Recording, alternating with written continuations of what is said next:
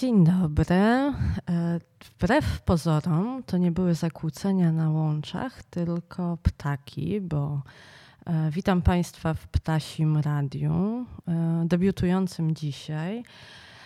Ja nazywam się Magdalena Kicińska, jestem redaktorką naczelną miesięcznika Pismo Magazyn Opinii. I myślę, że nieprzypadkowo znajduje się właśnie w tym miejscu, wyjątkowym miejscu, o którym dwa słowa za chwilę opowiem. E, bo pismo e, nie od dziś, nie od wczoraj nawet, e, z literackim Sopotem, czyli współgospodarzem tego, tego wydarzenia razem z Art Inkubatorem przy Gojki 3, E, z którego do Państwa mówię. E, pismo z literackim Sopotem znają się i lubią e, już od paru edycji, a ta edycja jubileuszowa, dziesiąta, to dla nas też, dla nas mówię o redakcji pisma, ważne wydarzenie. Też myślę, że taka miła okazja do tego, żeby zastanowić się, żeby powspominać trochę naszą współpracę E, bo literacki Sopot to jest wydarzenie wyjątkowe. Wyjątkowe z bardzo wielu względów. E, nie tylko dlatego, że tutaj dzieją się e, bardzo twórcze rzeczy, spotkania, rozmowy, dyskusje, debaty, słuchowiska. Od, od tego roku również takie jak, jak to dzisiejsze poranne, ale też dlatego, że to jest jeden z niewielu chociaż na mapie literackich wydarzeń, festiwali i takich spotkań, które e, aspirują do tego, żeby być literackimi festiwalami. Chociaż jest ich wiele, to, to te ważne, te, w których naprawdę książce, literaturze e, poświęca się dużo więcej uwagi, takie, w których no właśnie można spotkać się z autorami, autorkami z różnych miejsc na świecie, którzy z tych różnych miejsc przynoszą inne, odkrywcze, zadziwiające, wyjątkowe perspektywy. Takich wydarzeń jest niewiele i dlatego bardzo się cieszę, że już po raz dziesiąty w Sopocie od dziś będziemy się z Państwem spotykać i będziemy o literaturze, o tekstach kultury rozmawiać. A Ptasie Radio czyli ta inicjatywa, którą właśnie inaugurujemy i mam nadzieję, że jeśli jakieś potknięcia się wydarzą, to Państwo nam wybaczą właśnie jako debiutantom e, w tym formacie. E, nie tylko dzisiaj, ale w każdy z festiwalowych dni i pod koniec naszego pasma dzisiejszego zaproszę Państwa na następne.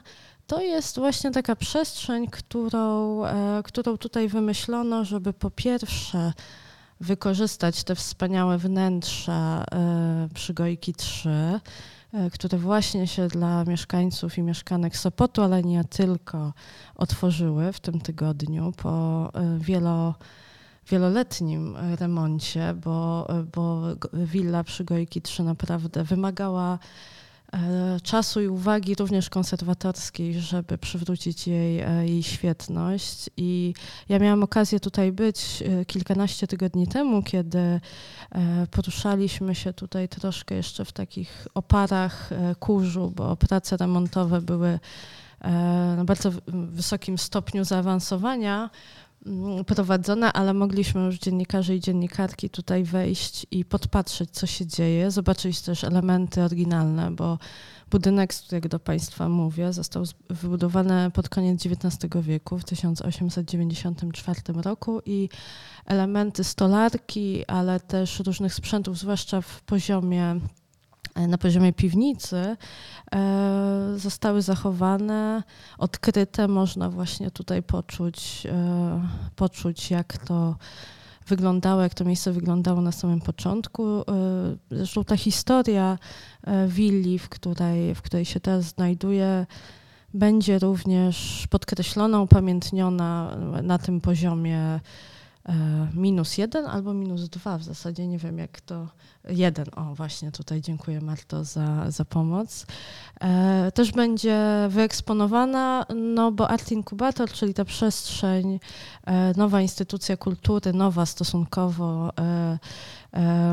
w Trójmieście, dba też o swoją przestrzeń historyczną, o dziedzictwo i I to miejsce, w którym już się wydarzają różne bardzo ciekawe twórcze projekty, bo jest to też miejsce, w którym są pracownie, w którym artyści, artystki, którzy tutaj przyjeżdżają na rezydencje artystyczne, mogą korzystać z opieki kuratorskiej.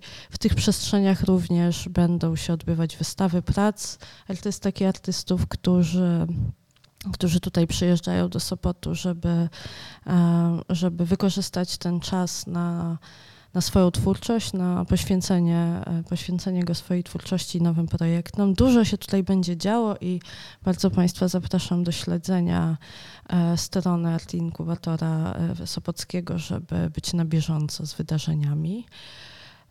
A ja właśnie, kiedy tutaj byłam te kilkanaście tygodni temu, to nie tylko mogłam zobaczyć wnętrze, ale też zewnętrze, to znaczy niesamowicie piękny i bogaty w Starodrzew park, który, który jest otwarty, który willę otacza e, i w którym mieszkają goście, e, czy gospodarze i e, współgospodarze w zasadzie tego miejsca, którzy rozpoczęli i które rozpoczęły nasze spotkanie, to znaczy ptaki, bo mm, bo właśnie w tym starodrzewiu i w tym całym parku, w roślinności, która nas otacza, mieszkają E, mieszka bardzo wiele gatunków ptaków i e, kilka tygodni temu byłam na takim spacerze też zorganizowanym w ramach poznawania tego miejsca. e, ze znanym i lubianym autorem, który specjalizuje się w przedstawianiu, opowiadaniu o świecie ptaków z Jackiem Karczewskim. Chodziliśmy tutaj sporą grupą i nasłuchiwaliśmy, podglądaliśmy ptaki. Nie tylko ptaki, bo nie tylko ptaki tutaj, e, tutaj można spotkać. To była naprawdę niesamowicie ciekawa przygoda poznawania miejsca z zupełnie innej perspektywy, bo oczywiście budynek i e, gospodarze tego budynku, goście, artyści, e, którzy będą je, już je, już je tworzą i będą je w przyszłości współtworzyli, Mm, to jest jedna grupa, ale pamiętamy też o pozaludzkich istotach, które, które nas tutaj otaczają i które, no właśnie, słychać było w dżinglu. Teraz słychać deszcz, bo e, literacki Sopot się zaczyna taką deszczową pogodą, ale mam nadzieję, że zaraz się pojawi trochę słońca i będzie mniej barowo i jesiennie, a, a, a nadal letnio, no bo przecież lato cały czas trwa. No ale właśnie, e, to miejsce tworzą nie tylko ludzie, ale też, e, też przyroda i istoty pozaludzkie, takie jak te, które, które było słychać na samym początku. I może jeszcze jak będę e, nasłuchiwać jednym uchem, to kogoś albo coś usłyszę. I na pewno się wtedy z Państwem podzielę. A teraz słyszę na przykład pociąg, który, który gdzieś za chwilę będzie przejeżdżał. I mam nadzieję przywoził do Sopotu gości i gościnie rządnych, chłonnych, literackich uniesień i spotkań i na pewno tam już jadą. E, mam właśnie, jak już Państwu mówiłam, ogromną tremę, bo nagrywanie podcastu wietrza na poniedziałek. O, może Państwo słyszą ten pociąg właśnie, który trąbi. To jedno, a mówienie do Państwa, że tak powiem, na żywo, to zupełnie inna para kaloszy, które by mi się na pewno przydały dzisiaj rano, kiedy szłam na, na Gojki 3 w tych, w tych deszczach i kałużach.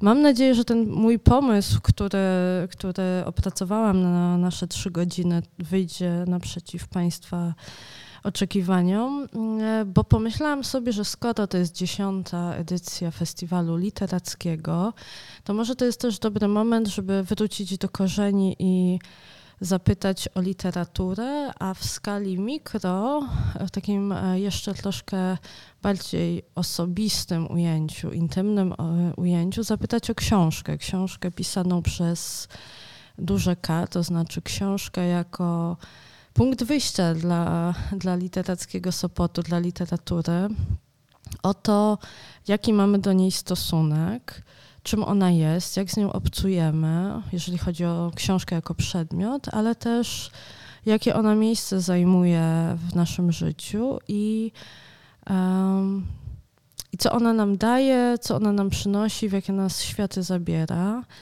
I na ten temat i takie pytania właśnie będę chciała zadać czterem osobom. I to są osoby, które reprezentują świat książki, świat literatury z trzech odmiennych perspektyw. A jakie to będą perspektywy, to kiedy już goście i gościnie się tutaj pojawią, opowiem w szczegółach, e, bo i mam nadzieję, że właśnie taki, takie spojrzenie z tych e, trzech stron, a może jeszcze się pojawią inne e, perspektywy, stworzy nam taki dobry, um, dobrą ściółkę, o dalej w tym takim trochę botanicznym klimacie się poruszając pod, pod wszystkie e, dni festiwalowe, bo przypominam, dzisiaj zaczynamy Literacki Sopot i kolejne dni to jest właśnie tutaj w Sopocie wielkie święto książki, literatury, opowiadania sobie opowiadania sobie o świecie i rozumienia go dzięki literaturze trochę bardziej. Mam nadzieję, że tak jest, bo przecież to jest jeden z celów, które sobie literatura stawia, zabierać nas w inne światy, opowiadać nam o innych perspektywach, oddawać głos tym, którzy tego głosu są pozbawieni. E, I właśnie może dlatego, że e, czekamy jeszcze tutaj na, na naszych pierwszych gości, chciałabym się z Państwa podzielić refleksją, która no, z pozoru może nie mieć wiele wspólnego z literaturą, ale wydaje mi się, że jeśli ją właśnie w ten szerszy sposób pojmujemy, to bardzo się z nią łączy, wręcz e, przenika. Otóż, e, kiedy wczoraj wieczorem jechałam do Państwa, do Sopotu, mm, to korespondowałam ze znajomymi dziennikarzami i dziennikarkami i fotoreporterami, między innymi z gdańszczaninem Maciejem Moskwą, z którym niedawno w piśmie e, robiliśmy wspólny materiał E, wspólny projekt w krok, krok za naturą, który Państwu bardzo polecam. A Maciej też był e, bardzo często w miejscach, w których toczy się wojna. Przygotowywał też dla nas taki materiał podsumowujący, e, przypadający w tym roku dziesięciolecie, dziesiątą rocznicę arabskiej wiosny. I właśnie Maciej miał dzisiaj być tutaj, tutaj z nami w tym paśmie ale nie może dlatego, że jedzie na polsko-białoruską granicę. I właśnie z tymi znajomymi dziennikarzami, dziennikarkami pisaliśmy sobie o tym, co, co tam się dzieje. E, pewnie Państwo wiedzą, że na pasie między Polską a Białorusią od kilku, e, kilku dób czekają ludzie. Czekają na wjazd na terytorium Polski. To są uchodźcy, którzy najpewniej uciekali przed wojną i jej następstwami. I po tych obrazach e, z lotniska w Kabulu sprzed kilku dni, ja jeszcze z cięższym sercem patrzę na te zdjęcia z nadgranicy. A dzisiaj rano, e, będąc w hotelu, miałam rzadką okazję obejrzenia, e, włączenia telewizji i, i, i kolejne obrazy, zwłaszcza te z zasiekami z drutu kolczastego, które, które mi się bronimy i teraz gdyby to nie było radio, tylko telewizja, to mogłabym zrobić taki znak e, cudzysłowu w powietrzu. Ten, ten drut, którym się bronimy przed, e, przed ludźmi, którzy potrzebują pomocy, jakoś mnie bardzo, bardzo, bardzo przybił, zasmucił i, i tak sobie pomyślałam, że mimo, że właśnie spotykamy się E, w atmosferze święta, bo, bo dziesiąta edycja festiwalu jest e, ewidentnie, no, bez wątpienia świętem i powodem do radości. Na zdrowie, ktoś tutaj kichnął, e, to, to takie wydarzenia jak te, których jesteśmy świadkami, które się dzieją równolegle do tak, tak miłych, tak pozytywnych wydarzeń, budzą we mnie jakiś dysonans, e, troszkę mnie rozdzierają i z jednej strony chciałabym, e, chciałabym coś zrobić, jakoś na swoją bezsilność e, zaradzić, a z drugiej strony jestem też tutaj, za chwilę przyjdą, przyjdą mili goście i będziemy rozmawiać o, o czymś przyjemnym. I ta równoległość myślę sobie bardzo często, nie tylko, e, nie tylko mnie towarzyszy i nie tylko ja się z nią, z nią mierzę. I to jest bardzo trudne doświadczenie, gdzieś być, gdzieś być pomiędzy jednym a drugim.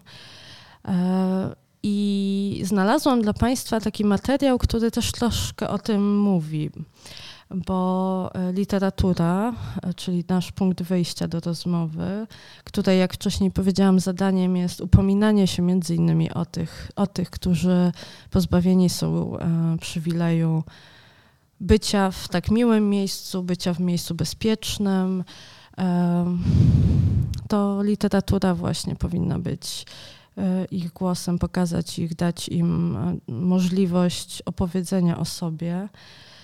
E, I ten tekst, który, którego za chwilę Państwo wysłuchacie, chyba też o tym opowiada, o tym, jak to czasami znajdujemy się gdzieś pomiędzy, gdzieś e, zawieszeni między tu i teraz, a gonitwą myśli i obrazów, które domagają się naszej uwagi i ją pożerają.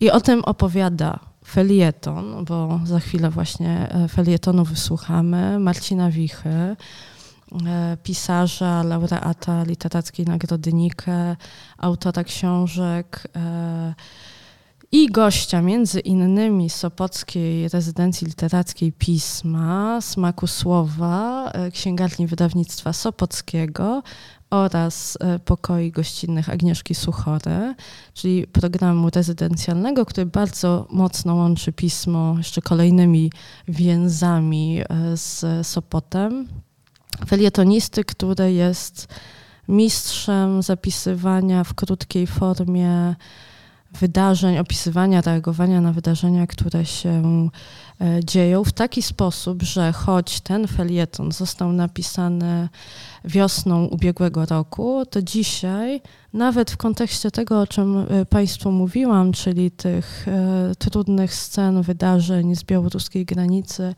zyskuje nowy kontekst i i w tym właśnie chyba też kryje się mistrzostwo pióra Marcina Wichy, że jego teksty pozwalają się odnaleźć również mnie w takim dysonansie, który, który mi towarzyszy od kilku dni.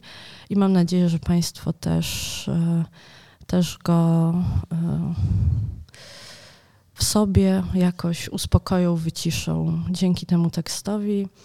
Tak jak mówię, jest to felieton sprzed roku, który powstawał w bardzo wyjątkowych okolicznościach. Zapraszam do słuchania. Marcin Wicha.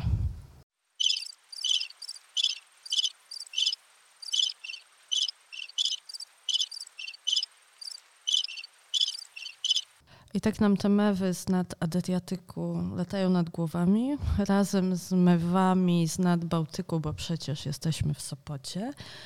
A już ze mną są pierwsi goście i rozwikłana zagadka y, kichnięcia w korytarzu na zdrowie. Kichał Szymon Świtajski. Dzień dobry. Dzień dobry. Dzień dobry, dziękuję. E, nie kichała y, Anna Świtajska. Dzień dobry czyli przedstawiciele, założyciele, pomysłodawcy, kreatorzy, twórcy wydawnictwa Smak Słowa i księgarni Smak Słowa. Ja już tak z automatu muszę dodać najlepszej księgarni na północ od Warszawy. E, księgarni, która nieraz e, gościła e, mnie w różnych sytuacjach, w sytuacjach podbramkowych, zawsze mogę liczyć na schronienie. Być może dzisiaj ze smaku słowa, jeśli mnie przyjmie, odbędę kolegium redakcyjne pisma. A Smak Słowa jest też, jak już wspominałam, patronem, pat partnerem Sopockiej Rezydencji Literackiej. Bez Was to nie byłoby możliwe, więc raz jeszcze dziękuję. I bardzo, bardzo mi miło, że, że przyjęliście moje zaproszenie do Ptasiego Radia. I od razu chciałabym e, przejść do konkretów, to znaczy do książki przez, e, przez duże K i na rozgrzewkę pytanie, czym dla wydawców, bo jesteście wydawcami, wydawczynią i wydawcą, jest książka?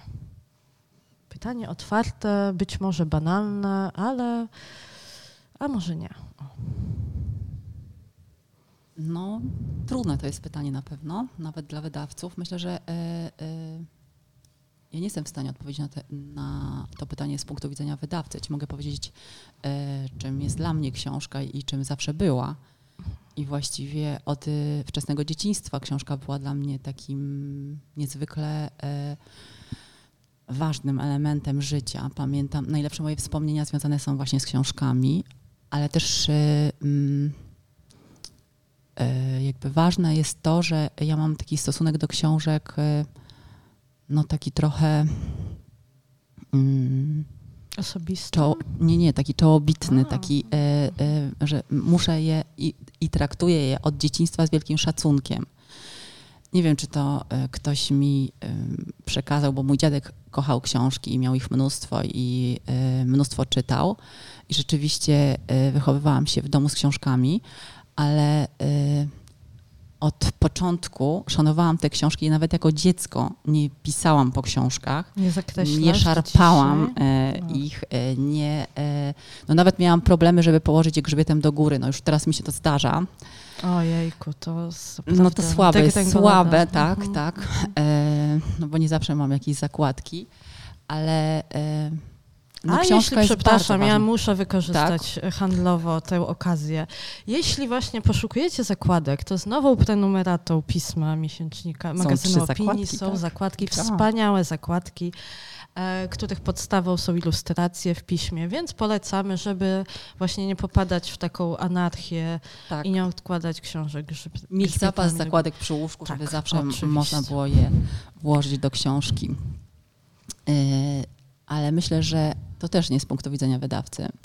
Takim e, największym moim, moim, naszym e, sukcesem e, życiowym jest to, że nasze córki też kochają książki i obydwie czytają książki. No jedna już woli wprawdzie czytać tylko po angielsku te książki, ale, ale cieszę się, że po prostu mm, przekazaliśmy im to, tak. Że one są obecne. Tak, i zawsze, mhm. zresztą w naszych domach było mnóstwo książek i myślę, że to jest, jakby to jest powód, y, ten stosunek do książek, powód tego, że stałam się wydawcą i że to y, jakby mm, wydawało mi się jedyną rzeczą, którą mogę robić i która mnie będzie fascynować, y, chociaż różne momenty w życiu miałam mm, trudne i i taka decyzja, żeby założyć wydawnictwo, to nie była łatwa decyzja mhm. też. To dlaczego się na nią podwaliście, na tę niełatwą decyzję prowadzenia wydawnictwa w kraju, w którym co roku przy okazji raportu Biblioteki Narodowej odbywa się zbiorowe narzekanie na to, że nasze społeczeństwo nie czyta i że ulubioną, naj, najpopularniejszą książką czytaną jest ta, której chyba nie macie w ofercie wydawniczej, e, czyli e, Trylogia Sienkiewicza. No coś ty. Tak, to jest najczęściej wymieniana chyba... jako książka, którą Polacy i Polki czytają. Ale teraz chyba się to zmieniło. Są Troszkę się zmieniło, są przecież. też inne, natomiast e, Henryk Sienkiewicz, nie widziałam go w waszym portfolio wydawniczym. To prawda, no nie ma go w naszym portfolio. Znaczy, to chyba bardziej chodzi o księgarnię, tak, że nie ma w księgarni, a nie ma dlatego tylko wyłącznie, że y, wszystkie książki, które stają się lekturami, całkowicie zostały spauperyzowane. One są bardzo tanie wydania, bardzo brzydkie, nieładne i nam trochę wstyd sprzedawać lektury dzisiaj po 12-14 zł, które są po prostu yy, no, ohydne. Tak? Szymon teraz jest oczywiście księgarzem, nie tak, no, księgarnię w portfolio wydawniczym nie mamy Sienkiewicza, bo... bo... Żart? Złapałem, Tak, tak, tak. Jeszcze właśnie przed kawą chyba jesteś, Szymonie. Tak, tak, przed kawą, tak, bardzo tak. Dużą, dużą kawą. No to y, dlaczego y, decydowaliśmy się na otwarcie wydawnictwa? Mm, powiem Ci tak, że po prostu, nie, e, bo wcześniej od razu po studiach zaczęłam pracować w wydawnictwie, bardzo fachowym wydawnictwie, e, które publikowało książki psychologiczne. I ja e, po prostu to kochałam. Jak zrezygnowałam z pracy, bo musiałam z różnych powodów to zrobić, no to oczywiście myślałam nad różnymi pomysłami na życie, ale jakby no uważałam, że nie ma nic lepszego i nie można nic lepszego robić i ja po prostu chcę zostać z książkami. Chociaż to było totalne ryzyko. E, jakby cały dom nasz zadrżał trochę i właściwie do dzisiaj drży, bo prowadzenie biznesu w Polsce to jest e, no nie tylko oczywiście wydawniczego, ale w ogóle każdego. W Polsce to jest po prostu nieustające, nieustający stres, nieustający zawał serca. E, no ale bierzemy tableteczki i dalej prowadzimy to dzielnie. I myślę, że y, może nie jesteśmy jakimś po prostu y, y, bardzo znanym, mm, no nie wiem, cenionym powszechnie wydawnictwem, ale mamy swoich naprawdę miłośników naszego wydawnictwa. Jesteśmy niszowym wydawnictwem, które robi książki dla bardzo specyficznego klienta, no bo mamy w ofercie i książki psychologiczne, profesjonalne, ale wiele z nich spotyka się z e, bardzo szerokim odbiorem wbrew pozorom. Myśleliśmy, że... E, nie tylko, takim... nie tylko dla specjalistów, prawda? Nie tak, tylko dla e, psychologów, tak, bo to są takie popularno-naukowe mhm. książki, które mogą zainteresować szerokiego czytelnika. No tak, ale może powiedz, jak zakładałaś wydawnictwo, to dlaczego założyłaś tak, wydawnictwo? Dla jakiej książki założyłaś wydawnictwo? Tak, bo to było bo też to bardzo ważne takie yy, bardzo osobisty, mit. No właśnie, mity założycielskie. są bardzo ważne i też, A, i no. też mogę dodać, że y, pismo też ma swój mit założycielski, który opowiada o tym, że powstało dlatego, że samym nam, twórcom y, pisma, brakowało czegoś takiego, czym pismo miało się stać. To znaczy trochę ta motywacja była w tym sensie y, egoistyczna, że odpowiadała w pierwszej kolejności na naszą potrzebę, o której myśleliśmy, mieliśmy nadzieję, że będzie też potrzebą, jest potrzebą innych. Czyli dlaczego wydawnictwo Smak Słowa powstało? Dla jakiej książki? Znaczy, yy, tak. Wydawnictwo Smak Słowa powstało na pewno dla psychologicznych książek i yy, yy, po to, żeby tą psychologię cały czas popularyzować, bo ona jest dla mnie bardzo ważna. Ale tak sobie pomyślałam, że skoro będziemy wydawać bardzo dobre książki psychologiczne, to czemu tego czytelnika nie zainteresować również literaturą? A ponieważ wtedy przeżywałam taką totalne, totalne zauroczenie e, e,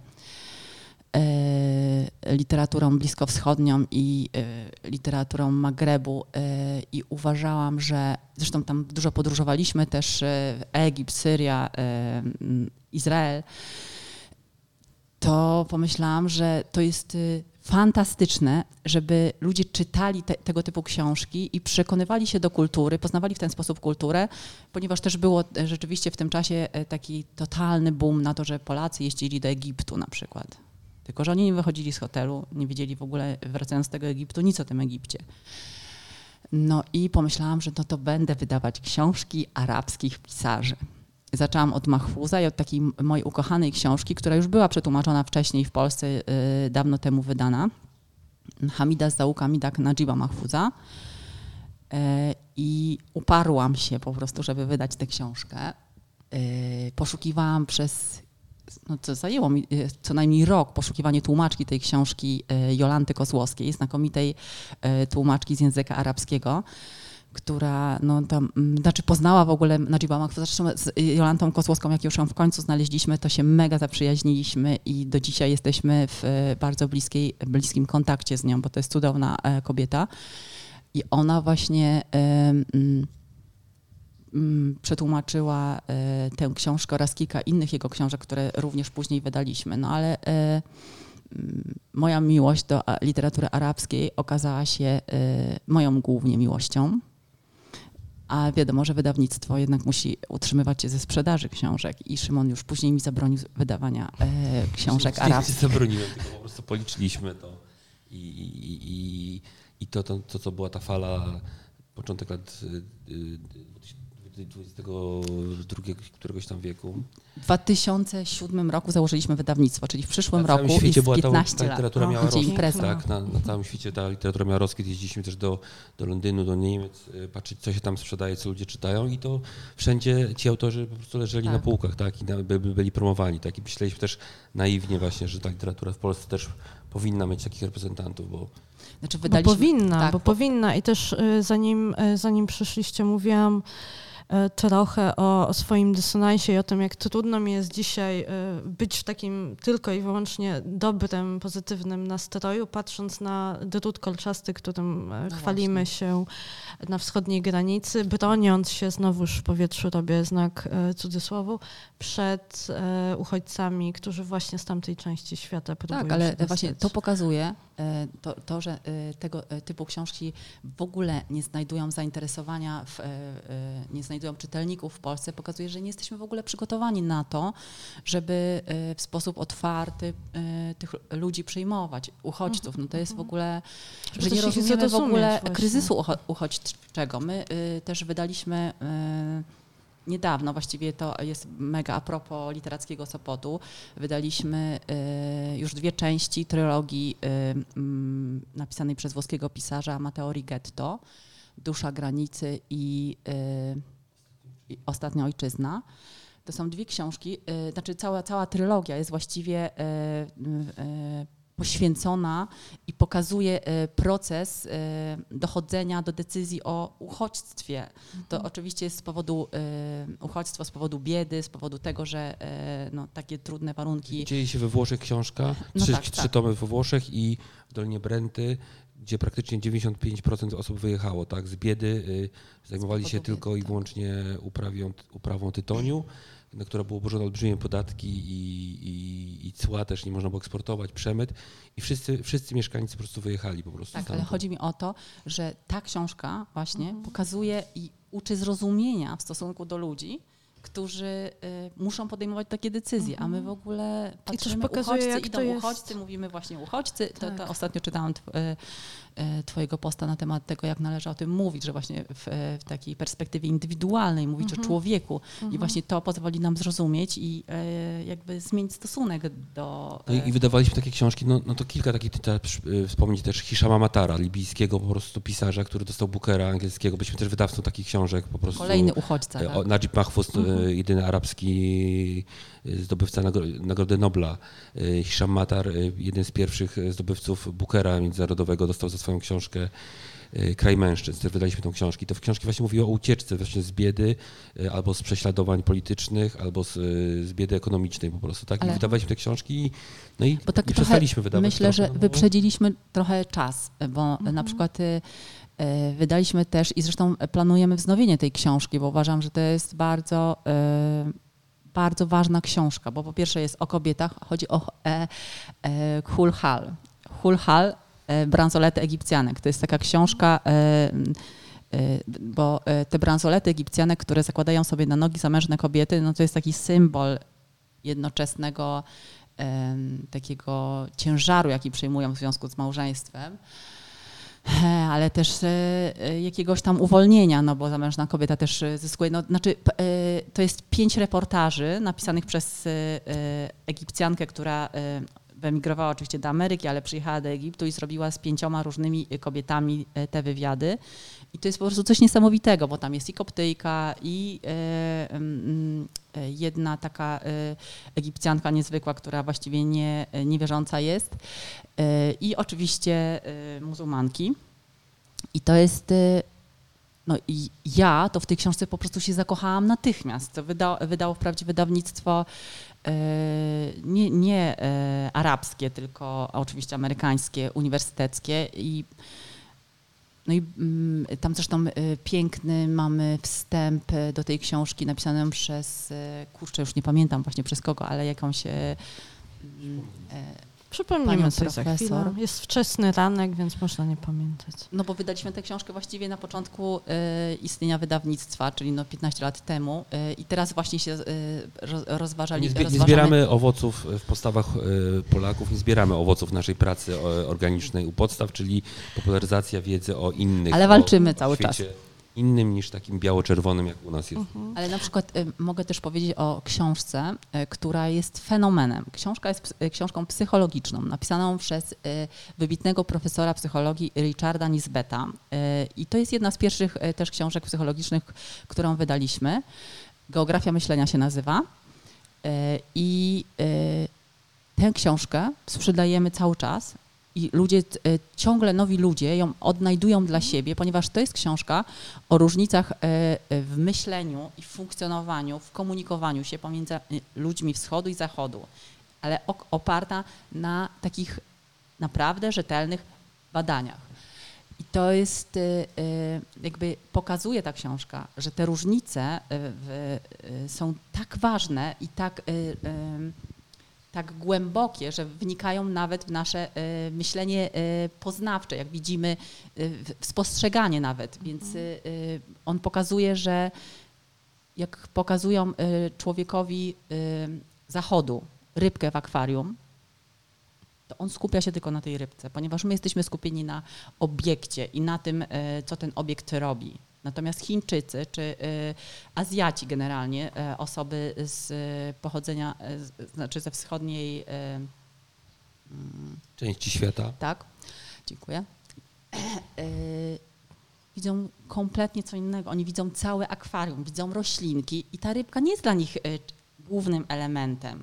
Dla nich jest całość ważna i tego i to jest i tam jest całe mnóstwo takich odkryć. Jest też bardzo dużo rad, co, czego możemy się nauczyć o ludzi wschodu, a czego ludzie wschodu od ludzi zachodu. No, to jest przepiękna książka, naukowa, popularno-naukowa, a jednak też y, taka głęboko, y, nie wiem, ucząca tolerancji, y, no i rozwijająca po prostu Czyli nie jest tak, e, tak całkiem e, ponuro, jak e, tutaj stara się nam mm, pokazać Szymon, bo też wykonujecie jako wydawcy rolę, e, spełniacie tę rolę edukacyjną, tej pracy u podstaw, o której wspomniałeś. Skoro ta książka, jak mówisz, cały czas znajduje nowych czytelników i czytelniczki, a jest właśnie o tym, o czym rozmawialiśmy, to znaczy o próbie zmiany perspektywy, spojrzenia na świat nie tylko z własnej wygodnej, no nie kanapy, ale bardzo wygodnego fotela, na którym siedzę tylko na właśnie...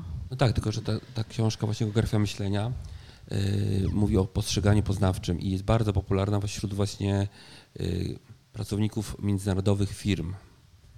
I to Mhm. jest zupełnie inny aspekt sytuacji, bo oni się y, spotykają się podróżników z, z, też. z wykształconymi ludźmi, z kolegami na przykład z Azji i są jakby na tym samym poziomie y, To też Chcą się dogadać, tak? Doga- I chcą się dogadać. I właśnie ta książka jest popularna dla ludzi, dla ludzi, którzy chcą poznać jakąś kulturę. Tak nawet działy HR-u, korporacji zamawiają te książki po prostu właśnie po to, żeby, żeby krzewić to wszystko. A Ale mamy, tak czy siak to- uczy to y, Tak. relacji z, y, ale pomiędzy trafia kulturami. do pewnej grupy ludzi teraz. A my mówimy o takich ludziach, którzy właśnie te książki arabskie były bardzo kulturowo, tak? czyli bardzo były, były, opisywały sytuacje kulturowe, które nie, niestety albo tak nie, Są trudne. y, związane są też z religią.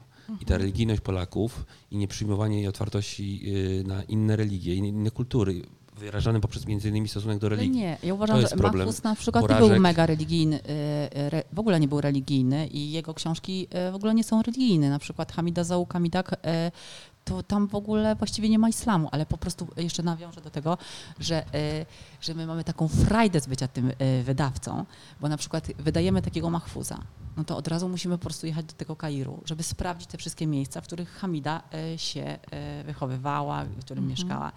I znajdujemy ludzi, bo tam trafić do Załuka Midak samemu to nie ma opcji na Han Halili. I, ale my trafiliśmy, znaczy nie sami, oczywiście z pomocą. I to było takie doświadczenie. To było po prostu, jakbyś po prostu weszła do książki, chociaż e, powiem e, tak, że perspektywa tego zaułka po przeczytaniu e, książki, a po wejściu tam, to jest, e, to jest szok, bo to jest tak maleńkie. I, a życie tej dziewczyny toczyło się tylko w tym Tylko zaułku. tam. Więc to jest taki totalny szok.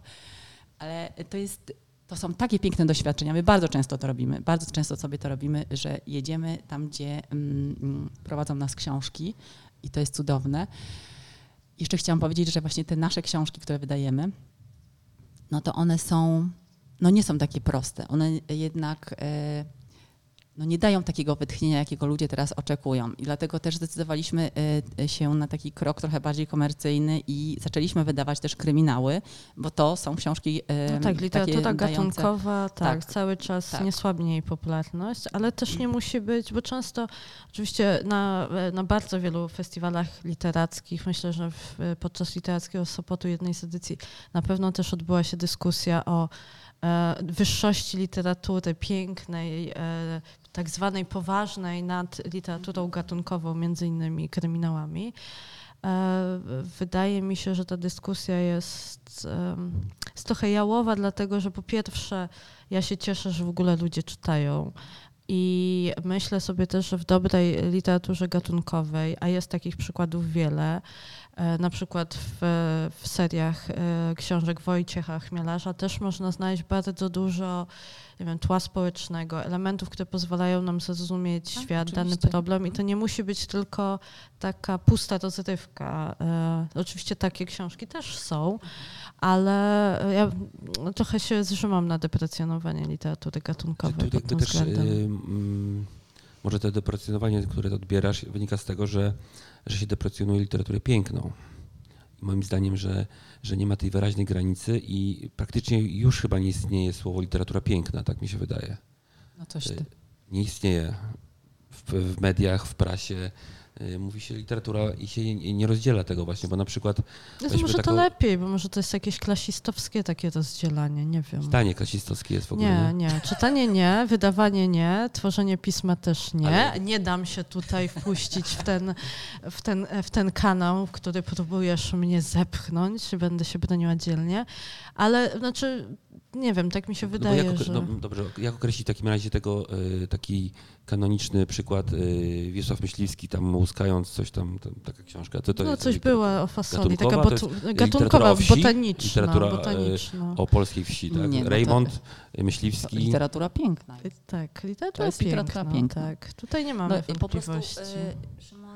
Popularnych jakichś mediach e, być może mówi się po prostu literatura, nie używa się literatura piękna, żeby bo wszystko się skraca teraz, e, ludzie skracają wypowiedzi. No generalnie... Mi tego brakuje, że e, jednak, tak właśnie, że jednak, że jednak nie jest- porównamy, jest e, nie Że nie ma porównamy Myśliwskiego tych... z jakimś popularnym pisarzem gatunkowym, tak, że nie, że nie powinniśmy ich porównywać jednak, mam wrażenie.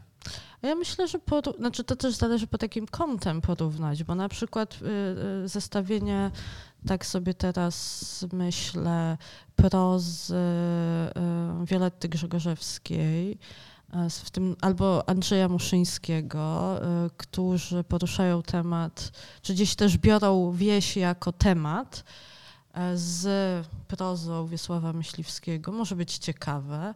Porównywanie ich Myśliwskiego i Reymonta też może być ciekawe.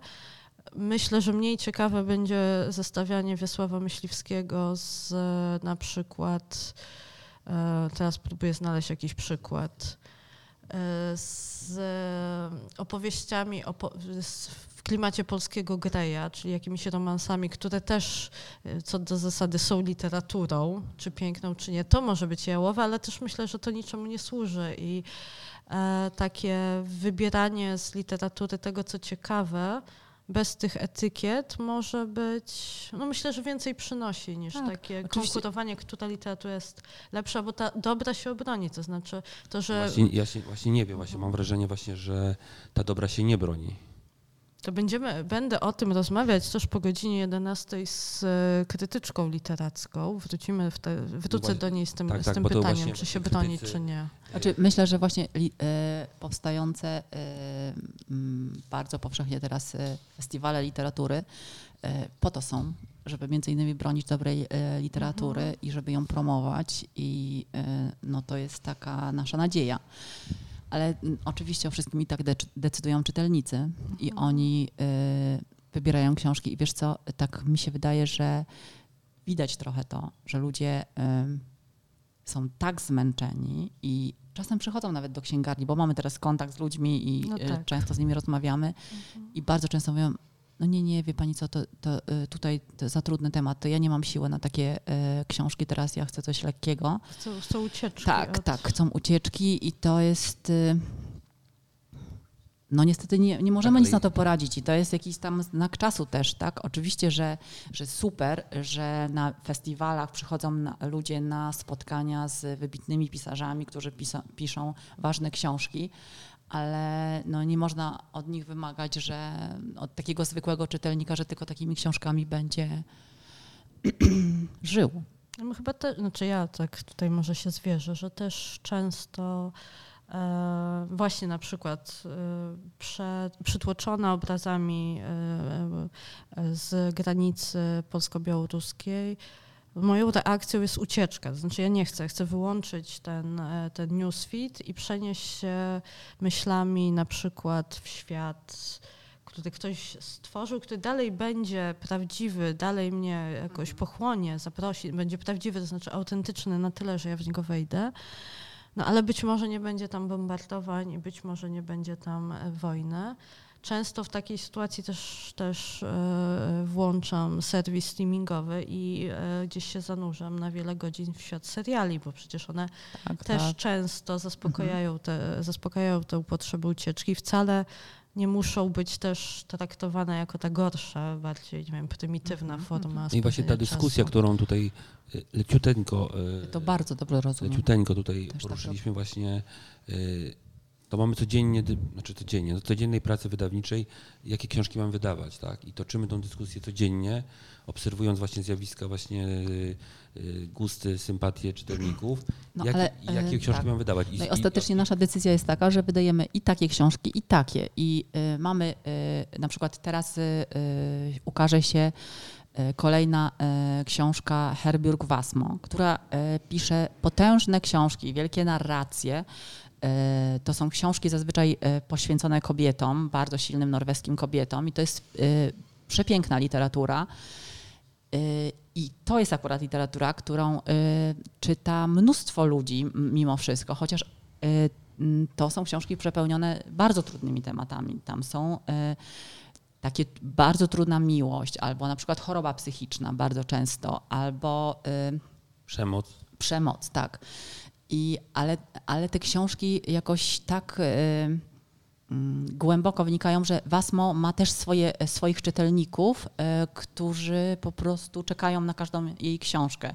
Ale wiesz, dla wydawnictwa no to, to jest bardzo duże wyzwanie, bo to są potężne książki, e, bardzo Na kosztowne. szczęście mamy bardzo dobrych tłumaczy, tak? I tak, tutaj tak. I tej- tłumaczki też. Tłumaczki. I Głównie zawsze tłumaczki mamy akurat, więc Tak, i trzeba ich y, i je wspierać. Zresztą dzisiaj, jeśli dobrze pamiętam, w programie też mamy, też mamy rozmowę o, tłuma- o przekładzie, o sztuce przekładu. Tak. I teraz wyszło Piękne Słońce i oświetla twarze Szymona i Anny Świtajskich. I, i Magdaleny przestało- Kicińskiej. No ja to tak bardziej w cieniu, ale przestało padać. oraz naszą i- piękną willę. Tak, o nie przestało padać, pada cały czas, czyli gdzieś nad nami na pewno się teraz pojawia tęcza, y, symbol dla wielu złowrogi, a dla nas nie złowrogi. Właśnie my tutaj w prezencie przynieśliśmy tęczę dziewczynom e, z O. Gojki.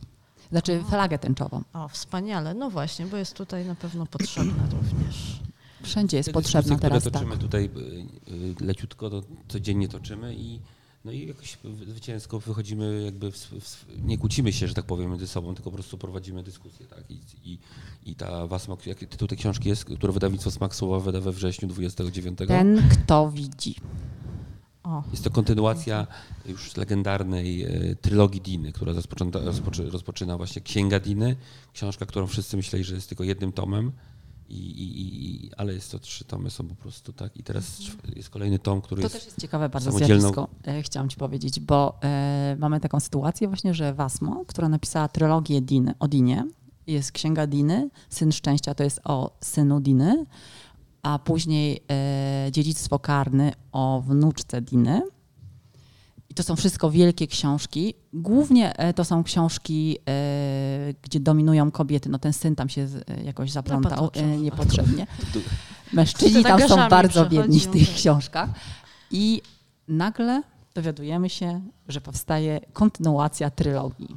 Co my mamy z tym zrobić? No, oczywiście chcemy wys- wy, e, wydać nową Wasmą, to ale najgorsze, co musimy można to... sobie tak. czytelnikowi po prostu Tak. z, z, po jednym tomie zamknąć i zostawić go jak No Himmelspacha więc generalnie czytelnicy się cieszą i w Norwegii książka przyjęta po prostu z, na kolanach. No zobaczymy, jak będzie u nas, e, ale wiesz, no to jest takie wyzwanie dla wydawcy. Co, em, jak my mamy to e, promować? Ko- e, Kontynuacja trylogii? No nie, bo to jest absurd, prawda? Więc e, Czwarty tom trylogii. no takie mamy wyzwania też e, ciekawe. Taką samą sytuację mieliśmy z e, e, inną e, norweską autorką Anne Beragde, która wydała trzy bardzo popularne trylogie właśnie wydała. E, Bardzo popularną w Norwegii, zresztą tutaj w Polsce też ona e, się cieszyła mm, naprawdę mm, dużym wzięciem. I właśnie Wasmo po czterech latach, Ragde? e, pfu, przepraszam, Ragdę, po czter, czterech czy trzech latach napisała kolejne trzy tomy tej trylogii. Mhm. Więc mamy teraz sześć, więc mamy sagę właściwie. Mhm. No ale właśnie jak e, mówiłam i jak pokazuje e, coroczny raport Biblioteki Narodowej, trylogia jest popularnym e, tytułem, więc może właśnie pro, promowanie wydawnictwa, że macie w końcu, w końcu trylogia jest w ofercie wydawniczej Smaku Słowa, to może być ten krok promocyjny. Ciekawe właśnie te trylogie, które właśnie mieliśmy właśnie trylogię Wasmo, trylogię Diny i trylogię, ona się nazywała be, berlińskie Topole, ale to nie w Polsce nie zagrało, więc mieliśmy tę nazwę jako trylogia co to było? Ziemia, y, Ziemia Kłamstw. Ziemia Kłamstw musi przerobić później na sagę rodziny Neszow. Dobrze, ale też Dobrze, właśnie... nie marudźmy już, bo e, ja może jeszcze tylko powiem. Mamy, przedłużymy, to jest Tak. wolne radio, tak, po prostu tak, ptasie tak. radio. Ptasie radio, granic wiesz, możecie ćwierkać, możecie ćwierkać ile chcecie. Bo chciałam powiedzieć, że mamy super książki na przyszły rok już e, zaplanowane, naprawdę. Na przykład będzie książka o bibliotekach. O tym, czym e, dla, w ogóle o historii biblioteki, o tym, czym jest biblioteka, takie różne anegdotki związane z powstawaniem różnych bibliotek. No po prostu super książka i to. e, Jejku, teraz y, jakby to nie było radio, tylko telewizja, to byście Państwo zobaczyli, jak Annie Świtajskiej się zapalają oczy i widać ten entuzjazm. Oprócz tych, oprócz tej historii, po co były biblioteki kiedyś tworzone, jest taki bardzo też aktualny, to jest bardzo aktualna książka, która jest właśnie, kończą pisać po prostu autorzy dla nas. Jaka? To ta właśnie biblioteka. Nie, ona już jest, y, y, znaczy ona jest opracowywana teraz redakcyjnie, bo ona wyjdzie y, w Stanach y, jakoś tak jesienią y, i wtedy bardzo ważny tam jest ten rozdział właśnie po co są dzisiaj biblioteki, tak? Mhm. I to pytanie, czy, czy mamy być biblioteki, czy już tylko mówimy o mediatekach, tak? I też Mhm. takie pytanie, właśnie dyskusja właśnie, czy, czy czytamy książki, czy y, słuchamy książek, Mhm. czy czytamy e-booki, tak? I to właśnie A wy, bardzo a wy słuchacie? zadają. Bo jesteśmy w radio, więc może warto też o to zapytać. nie, Słuchacie ja w ogóle audiobooków nie słucham. Nie, y, nie potrafię, znaczy mam plan, żeby przekonać się do tego i zacząć to robić. Na przykład bo osoby różne opowiadają, że fantastycznie się na przykład sprząta y, słuchając e, e, audiobooka, no, Albo ale nie chodzi z wyobrażam. jafą na plażę dla piesków No rano, właśnie. słuchając. Nie, nie słuchamy. Ale ja y, myślę, że e, tylko, że właśnie zastanawiam się, czy mogłabym słuchać takiej wielkiej literatury y, na audiobooku, czy raczej to jest y, lepsze medium do tego, żeby Krótsze formy, takie lżejsze. no może podcasty właśnie albo kryminały, bo one są może mniej wymagające. No nie wiem, nie wiem, nie wiem. Jeśli jakoś podcasty, nie jestem to przekonana. oczywiście polecamy Tak? podcasty Miesięcznika Pismo od samego początku, wersja audio.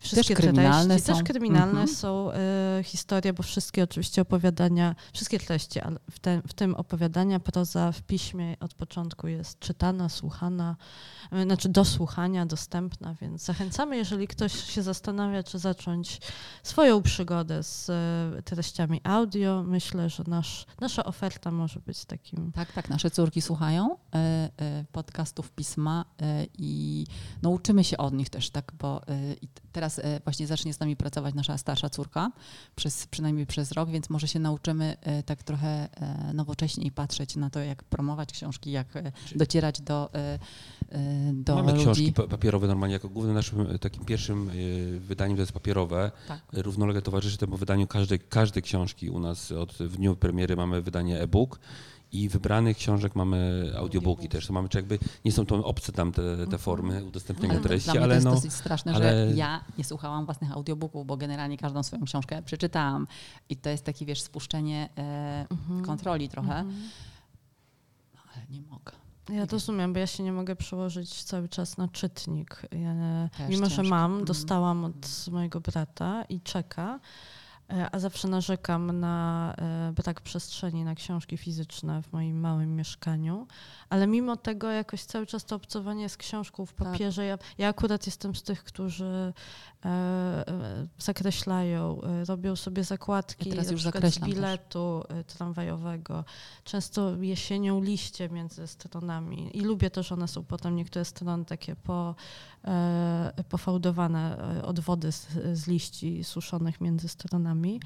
No ale wiem, że nadejdzie taki moment, kiedy się będę musiała przestawić na treści cyfrowe. czytnik idealnie się nadaje do właśnie zakreślania, do wyłapywania właśnie fragmentów, notatek i to jest idealne No ale to trudno tam, jest taki wiesz, nowoczesny. To, to jest trudno liście wrażenie, tam może- suszyć w czytniku, to może nie być dobrym pomysłem. A ja lubię takie artefakty. Wiesz co, Magda? Ja myślę, że wbrew pozorom e, wszystkim nam się wydaje, że e-booki jednak, e, e, wszyscy mamy swoje oczywiście czytniki, e, Smartfony, w których możemy tak, czytać. smartfony i dużo z tego korzystamy, ale moim zdaniem książka nie zostanie wyparta przez e- e-booki. Już dawno y, o tym rozmawiano, już y, y, już były chyba 20 analizy, lat temu y, tak, że, przejąć że ten y, ten procent sprzedaży e-booków miał być coraz większy. I rzeczywiście tak jest, jeśli chodzi o literaturę bardzo popularną.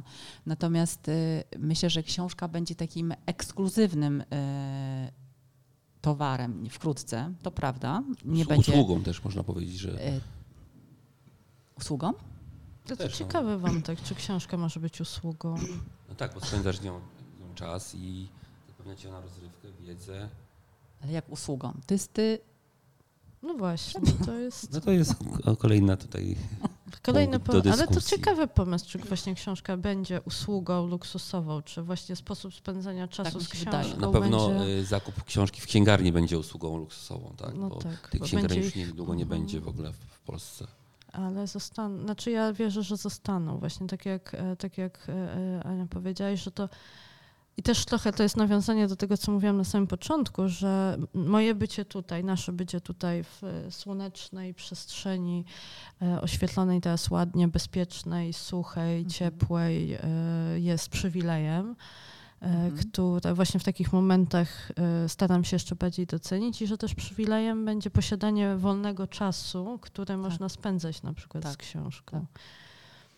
Więc na koniec waszej wizyty chciałabym was zapytać, bo też o to będę pytała wszystkich, o książkę najważniejszą. Czy jest taka w waszym życiu? I czy to w ogóle jest coś, co jest jednym stałym elementem? Czy to się na przykład zmienia na przestrzeni lat? Czy macie takie książki, do których wracacie po latach? Czy właśnie wręcz przeciwnie, ona, na- doświadczenie lektury danej książki jest zatrzymane w czasie i na przykład boicie się po latach do niej zajrzeć, bo może właśnie czar pryśnie i, i Mhm. nie znajdziecie tam już tego, co kiedyś. Znaczy ja miałem taką książkę, która jakoś tam mnie zbudowała jakby bardzo wczesnej nastoletniej Strzelam, młodości. że Henryk Sienkiewicz Potop. Nie, przepraszam, pan Wołodyjowski. Nie, chyba nie przeczytałem tych książek. Sorry, bo to jeszcze, lektury były. Jeszcze, ale E, możesz nadrobić. To był Już Komu- macie w, Komu wyda- bije dzwon wydawnictwie. Ernest Hemingway. To była taka książka, która po prostu miałem wrażenie, że taka jest najlepsza książka i taki prawdziwy świat i w ogóle wszystko tam było.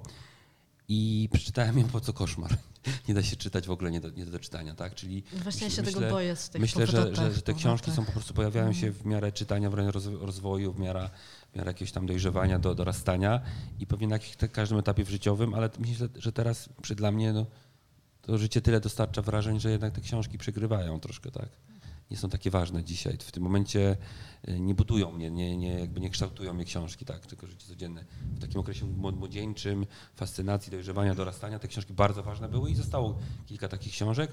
Akurat przykładu tego Hemingwaya, no to porażka dzisiaj. No, Się rok temu czytałem i, nie dało się w Mhm. ogóle czytać po prostu tego, nie do, nie do czytania w ogóle.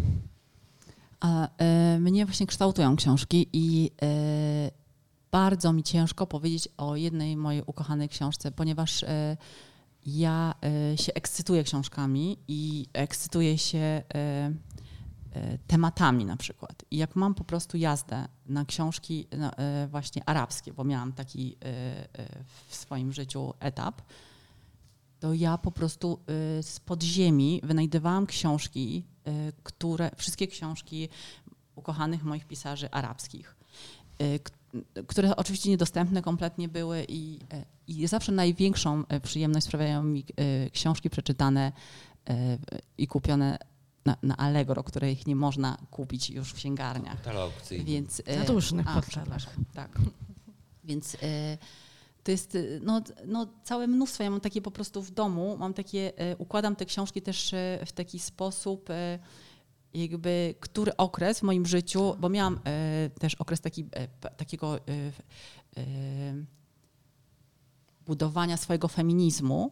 I wtedy czytałam mnóstwo książek właśnie takich e, z feministycznych. Na przykład jedna z moich ukochanych książek to jest e, Bajet o Pentanie, do, do której właśnie boję się wrócić, powiem ci. E, I to, to wszystkie jej książki oczywiście też natychmiast przeczytałam, bo jak mi się jakaś jedna książka autorki spodoba To e, potem i już teraz tak, Też, też tak e, albo Świat w płomieniach, takie trudne nazwisko ma Siri Hyunset, czy jakoś tam. Tak, e, też- nie wiem, w każdym razie teraz powiedzieć. Mhm. udało mi się zdobyć e, w Warszawie w mm, W antykwariacie? antykwariacie jej Polecamy dwie kolejne bardzo. książki. Jest, y, jestem mega szczęśliwa, czekają teraz na, na czytanie, ale mam też całą y, półkę, na przykład jak miałam świra kompletnego na punkcie y, sztuki i Michała Anioła głównie, no to po prostu czytałam te rozmowy florenckie, no to już jest naprawdę grubo, no bo to jest, a jak czytam Olgę Tokarczuk, Księgi Jakubowe, no to muszę koniecznie sięgnąć do źródeł, do których ona sięgała i zamawiać sobie kazania e, e, Jakuba. No po prostu y, taką jestem fascynatką, że wokół książki też lubię chyba takie. to się nazywa. No, Ale nie pokazuje nigdzie tego, nie? Nie, nie chwali się. No ale jak... Zajawkowicz jednak y, jest w trendzie, w bańce, nie? Musi pokazać. No Właśnie jeszcze y, myślę, że czas na twój kanał na Instagram, na, ti- na TikToku w zasadzie. Nie, ja jestem Za- osobą zajawki antymedialną. Anki na Nie, nie, nie, Taki nie, nie. wspaniały, oryginalny tytuł. Więc jak słyszysz, mamy bardzo dużą bibliotekę i jakby takim naszym życiu też przełomowo jest taki, takie budowanie podejrzeć. kolejnego regału i że to ten regał uratuje nasze życie i te książki wtedy i układamy, y, od, wychodzi wykonawca regału i układamy te książki i jakby już nie ma regału, trzeba czekać, jest porządek, ale już nie ma miejsca też na te książki. Tak widziałam, że w przedpokoju też, też Był, tak, był. tak idą już, idą już w stronę. Przedpokój jest, jest potencjalny. Był tak, kiedyś ale regałem, będzie też, myślę. chyba już będzie. Jest też plan na niego. No ja mam taką książkę, która dla mnie jest ważna i do której wracam i cały czas tam znajduję to, co znalazłam za pierwszym razem i więcej. To jest, e, no nie będę tu jakoś bardzo oryginalna, Śmieć pięknych saren. O Jezu, no, a, a teraz na przykład w wakacje czytam, bo wyszło nowe wydanie ze świetnym wstępem krytyczno-literackim. Niestety nie pamiętam autorki, ale w międzyczasie sprawdzę autorkę. E, Wydanie e, Biblioteki Narodowej Noce i Dnie. I jest to lektura, którą e, czytałam, to książka, którą czytałam po obejrzeniu filmu po raz pierwszy albo dwunasty e, jako nastolatka. I dzisiaj, kiedy czytam tę książkę, to to jest zupełnie inna opowieść. To jest zupełnie inna opowieść od bardzo charakterystycznej, bardzo takiej em, sugestywnej wersji filmowej. Bohaterka główna Barbara Niechcic z domu Ostrzeńska w książce jest zupełnie inną kobietą.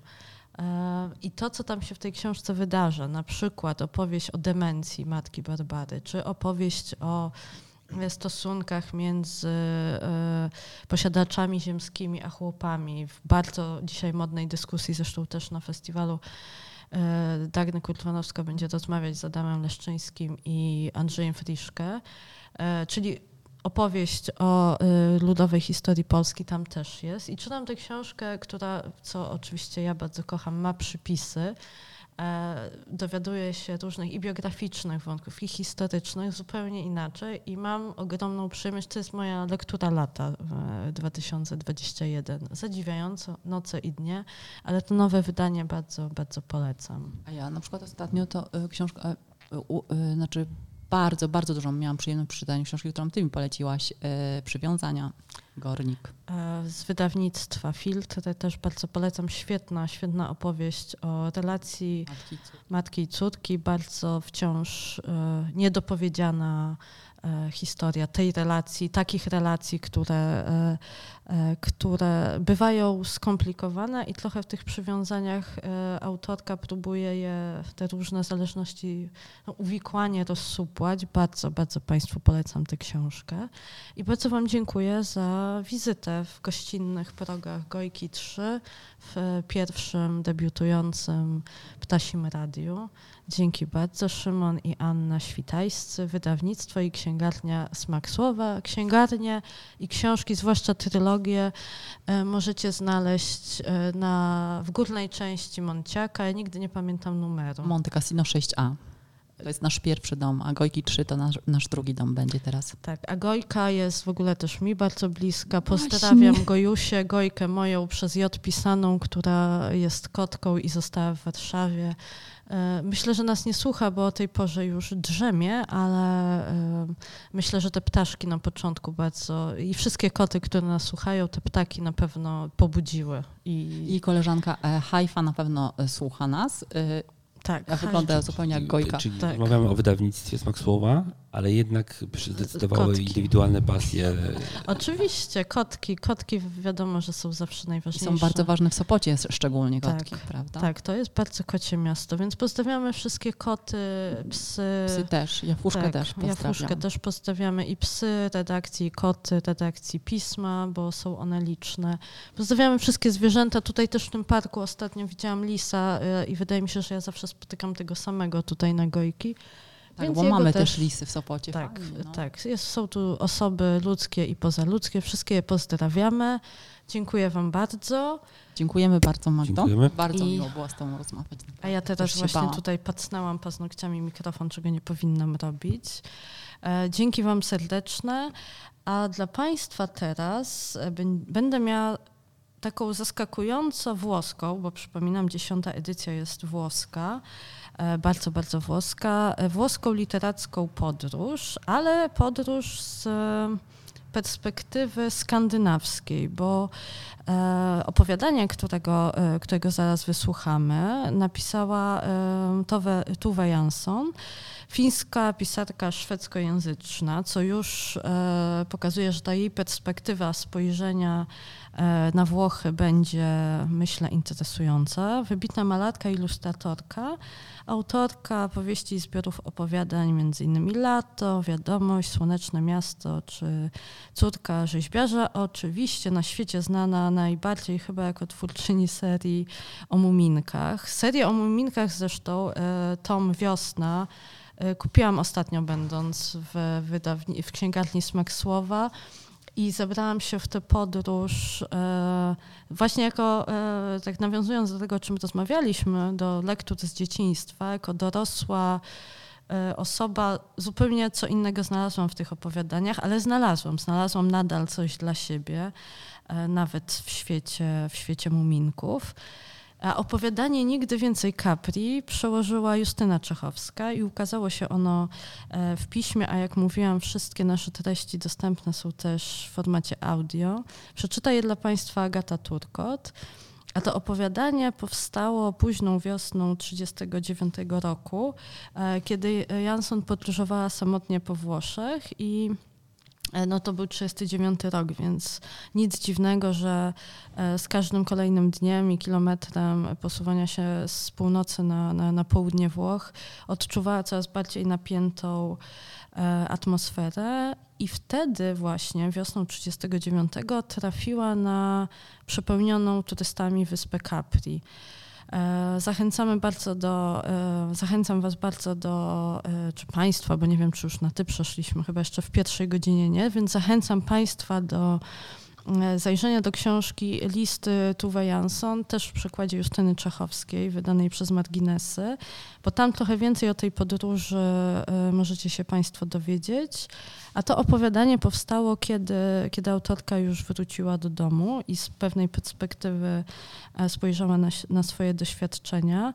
Chociaż tytuł może brzmieć antywłosko, e, to jest to bardzo mimo wszystko zapraszające w świat e, włoskiej kultury, przyrody, włoskiego świata i języka opowiadanie.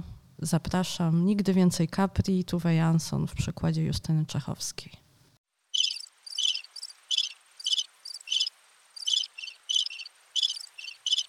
No i tak pierwszy raz wybraliśmy się e, do Italii. Do Italii, jak e, pamiętacie, bo już chyba to powtórzyłam dzisiaj 16 razy, e, jest, Włochy są patronem, współgospodarzem 10. jubileuszowej edycji Festiwalu Literacki Sopot. Ja nazywam się Magdalena Kicińska, jestem redaktorką naczelną miesięcznika Pismo. Powtarzam dla, dla tych z Państwa, z Was, bo już jesteśmy po godzinie, więc pozwalam sobie e, przejść z Wami na Ty. E, Jeśli właśnie dołączyliście do grona słuchających, e, witam Was serdecznie w Ptasim Radiu, czyli w pierwszym inauguracyjnym y, pomyśle, formacie nowym w ramach festiwalu. Codziennie w każdym festiwalowym dniu o poranku między 9 a 12 ktoś będzie do Państwa mówił, ktoś będzie Państwu prezentował. Myślę, że też muzyka się tutaj pojawi, rozmowy z gośćmi, wszystko dookoła literatury, bo dlatego się tutaj spotykamy w Sopocie y, nad Zatoką Gdańską. Widzimy znaczy nie widzimy, bo jesteśmy kawałek od morza, w willi Gojki, przy ulicy Gojki 3, czyli w Art Inkubatorze.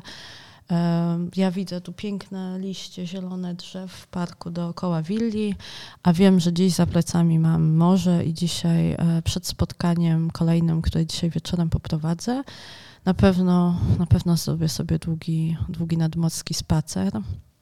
E, gościliśmy już e, Szymona i Janny Świtajskich, czyli wydaw wydawców, bo rozmawiamy dzisiaj o książce przez duże K. I poznaliśmy perspektywę spojrzenia na książkę ze strony wydawniczej. E, usłyszeliśmy o tym, jakie są wyzwania, jeśli się wydawcą czy wydawczynią jest, e, co się czyta, co, co Polacy i Polki e, chętnie kupują, a z jakimi książkami nie do końca udało się wydawcom przebić. Myślę, że to jest dobry wstęp do, czy pierwszy akt e, trylogii, bo tak, dzisiaj jesteśmy w e, temacie, e, trylogie są chyba motywem przewodnim, jak się okazuje, tego spotkania, więc pierwszy tom, czyli wydawca, wydawczyni już za nami, a za chwilę, bo czekamy właśnie na, e, na kolejną gościnę, poznamy perspektywę krytyczno-literacką, to znaczy posłuchamy, jak to jest obcować z książką, kiedy, mm, e, kiedy zawodowo zajmujemy się recenzowaniem jej, e, znajdowaniem różnych połączeń między tekstem a innymi źródłami, tekstami kultury. E, I też jestem bardzo ciekawa, czy jeśli się jest krytykiem czy krytyczką, to można na chwilę te okulary krytyczno-literackiej analizy zdjąć i czytać książkę nie wyłapując na przykład błędów albo nie zastanawiając się nad e, tymi połączeniami, o których przed chwilą powiedziałam. Za chwilę więc dołączy do nas gościni. A ja e, w międzyczasie też, e, powracając do tego, od czego zaczęłam nasze spotkanie, niestety taką mam pracę, jestem dziennikarką, redaktorką, chyba reporterką cały czas w pierwszym w pierwszej kolejności, tak sobie myślę o swojej tożsamości zawodowej, ale też chyba nawet już pozazawodowej jako reporterce.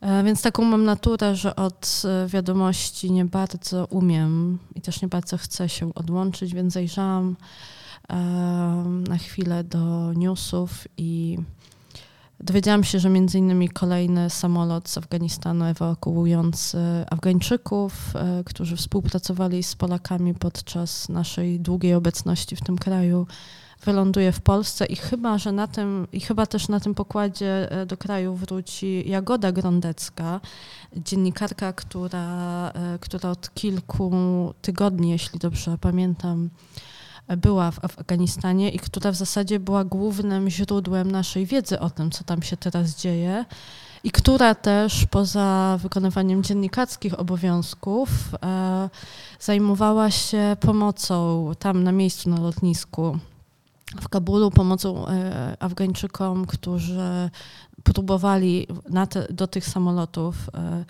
e, które ewakuują do Polski uchodźców, ludzi, którzy, którzy desperacko pragną wydostać się z Afganistanu. Ona tam była na miejscu i pomagała im, więc bardzo Was zachęcam do śledzenia mm, działalności dziennikarskiej Jagody Grandeckiej, która jest freelancerką i która też e, potrzebuje wsparcia w wykonywaniu swojej pracy. I też myślę sobie, jak wiele to mówi o, e, o tym, o czym też wspominali e, Szymon i Ania Świtajscy, jak wiele to mówi też o naszym, tutaj mówię w liczbie mnogiej, zbiorowym zainteresowaniu światem zewnętrznym, za granicą, że żadna z dużych redakcji nie e, nie wysłała, nie ma swoich stałych wysłanników tam do, tam do Afganistanu, w Afganistanie na miejscu i że e, naszym głównym źródłem informacji jest właśnie praca dziennikarki, freelancerki, co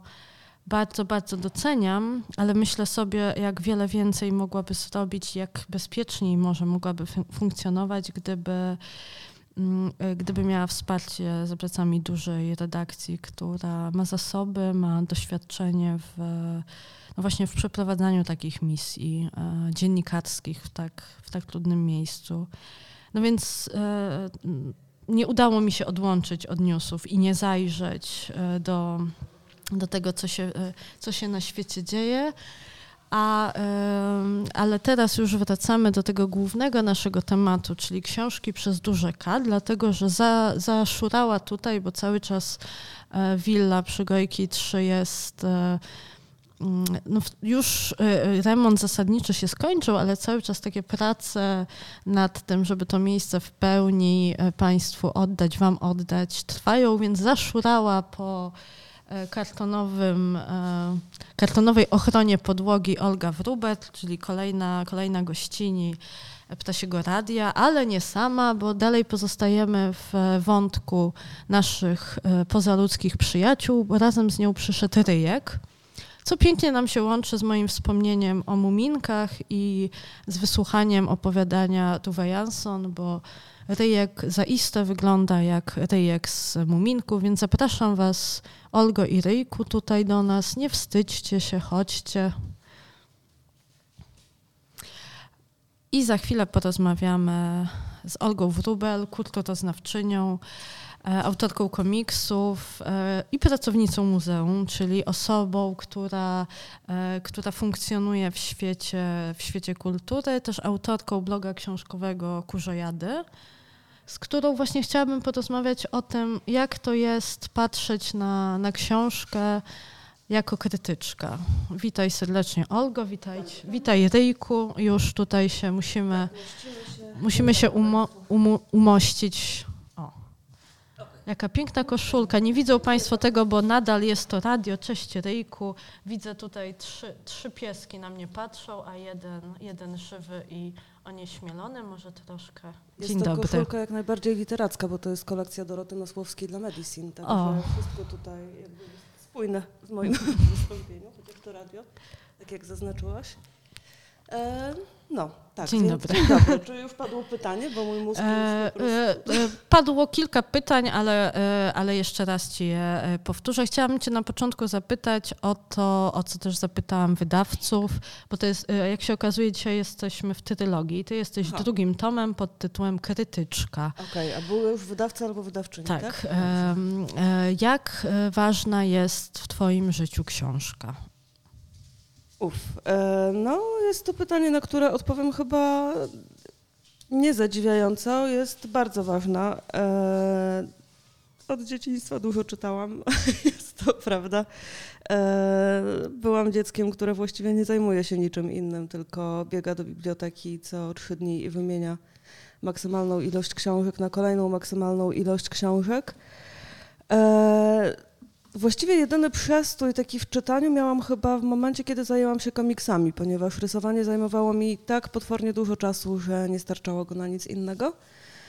E, natomiast kiedy urodziłam e, moją córkę, to okazało się, że rysowanie jest zbyt wyczerpujące. Byłam zresztą wtedy po premierze mojego długo, długo, długo, długo, długometrażowego albumu.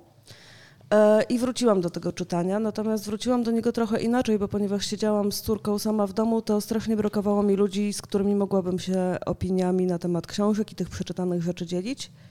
E, I z tego wzięły się kurzojady, ponieważ kiedy pisałam na swoim ogólnym Facebooku o tym, co przeczytałam i jak się z tym mam, no to miało to jakiś umiarkowany e, oddźwięk. Tym bardziej, że tam właśnie była masa ludzi z komiksowa, masa ludzi z różnych środowisk. I pomyślałam sobie, że jeżeli kogoś interesuje rozmowa ze mną o książkach, to ja tutaj sobie zrobię, e, jak to się ładnie mówi teraz, a nie właściwie dedykowany fanpage, więc założyłam kurzojady i poszło to w stronę profesjonalizacji tego czytania. Tak, bo to jest e, taki temat, który zresztą się już pojawił e, w pierwszym tomie naszego spotkania, to znaczy w ogóle rozmowa o książkach, krytyka książek, znaczy kryty, podejście krytyczne jest w zasadzie coraz mniej obecne. To znaczy ono, i też o tym się dużo rozmawia na różnych festiwalach literackich, chociaż mam wrażenie, że to jest w ostatnim czasie trochę mniej, ale był taki czas, kiedy kiedy bardzo dużo poświęcało się, poświęcono uwagi dyskusji, e, czy krytyka blogerska e, jest krytyką, czy jednak powinna ona, czy krytyka taka ważna i istotna to tylko ta, która się ukazuje w, w tradycyjnych mediach, w których z kolei miejsca na recenzję było coraz mniej mhm. i ono w bardzo dużym stopniu zostało wyparte raczej przez y, teksty promujące książki tak. niż, niż krytyczne, bo tak naprawdę e, tej, takich recenzji krytycznych w ostatnich latach naprawdę zaczęło ubywać. I to miejsce wypełniły blogi, wypełniły strony entuzjastów, ale wiem, że dzisiaj już może mniej, ale jeszcze kilka lat temu bardzo one były deprecjonowane. Mhm. No, to jest jakby temat rzeka i żadna z tych dyskusji, o których wspomniałaś, e, nie sprawiła, że on stał się jakoś skonkretyzowany i że przyjęliśmy e, spójne stanowiska. Ja stoję tutaj na podejściu mocno demokratyzującym. E, uważam, że nie ma co wylewać dziecka z kąpielą. Książki są towarem dość luksusowym w dzisiejszych czasach i jeżeli się o nich mówi, to super. Jeżeli ktoś ma ochotę założyć sobie bloga, bo nie ma, e, ale nie ma na przykład, nie wiem, profesjonalnego wykształcenia, nie jest absolwentem, absolwentką polonistyki czy kulturoznawstwa jak ja, ale lubi czytać i chce pisać o tych książkach i ktoś chce to czytać i dyskutować, dla mnie bomba. Jakby ja tutaj nie mam żadnych pytań. E, bardziej mnie martwi, chociaż też nie powiem, żebym nie mogła przez to spać w nocy, natomiast e, to, co dla mnie było problemem, to właśnie media quasi-profesjonalne, w których teksty promocyjne nie były w żaden sposób oznaczane. I w momencie, kiedy kupuję wysokonakładową gazetę e, o książkach i nie znajduję tam właściwie krytycznych recenzji, to zaczyna mnie to trochę martwić. A myślisz, że dlaczego się tak dzieje? Tak zadam pytanie dosyć naiwne, bo wydaje mi się, że być może mhm. znam mhm. odpowiedź, ale jestem bardzo ciekawa Twojej. Wydaje mi się, że trochę to wynika z być może niewłaściwie pojmowanej dobrej woli, że po prostu jeżeli już poświęcamy na książki, to piszmy o nich dobrze, nie krytykujmy. Bo e, czytelnictwo jest tak niskie, że Tak, że nie, nie ma co zniechęcać, no. że raczej zachęcajmy i trochę to rozumiem, bo sama zaczęłam e, pracować w magazynie książki, o którym właśnie tak półgębkiem niegrzecznie wspominam. E, no i w pewnym momencie to stało się jakimś dylematem rzeczywiście. Kiedy czytam niedobrą książkę, to czy warto jest opublikować jej złą recenzję, czy może warto jest na przykład powiedzieć sobie, dobra, o tym nie piszemy, to wezmę jakąś inną, może ona będzie dobra i może mhm. pokażemy czytelnikom i czytelniczkom magazynu coś wartościowego. Natomiast uważam z kolei, że fantastycznym miejscem na e, rozbuchaną krytykę literacką jest internet i właśnie blogi internetowe, blogi profesjonalnych krytyków i krytyczek, bo tam jakby miejsce jest nieograniczone. Nie martwimy się o to, że są łamy, łamy się skończą i my tutaj nie pokażemy dobrych rzeczy, a pokażemy złe. Mhm. Tam się można łatwo przeklikać. Jeżeli ktoś nie ma ochoty czytać krytycznej recenzji, e, może sobie znaleźć mnóstwo miejsc, gdzie recenzje są pozytywne. Ale też to, co e, jest bardzo ciekawym elementem e, krytyki internetowej, jest interakcja z autorami. To znaczy raczej interakcja autorów i autorek z recenzentami. To jest bolesne, tak. E, widziałam na, na kurzojadach i też w innych miejscach bardzo często dyskusje, no bo oczywiście drzewiej, kiedy były recenzje tylko w papierze, no to można było napisać do redakcji. List do redakcji, tak. Tak, no ale oczywiście i zasięg, i tempo tej reakcji autora czy autora autorki albo wydawcy często też był ograniczony. Teraz wydaje mi się, że nawet standardem już nie, nie, chyba niestety stało się, stała się obrona autorów i autorek e, przed, e, czy w, w, w starciu z mhm. recenzentami.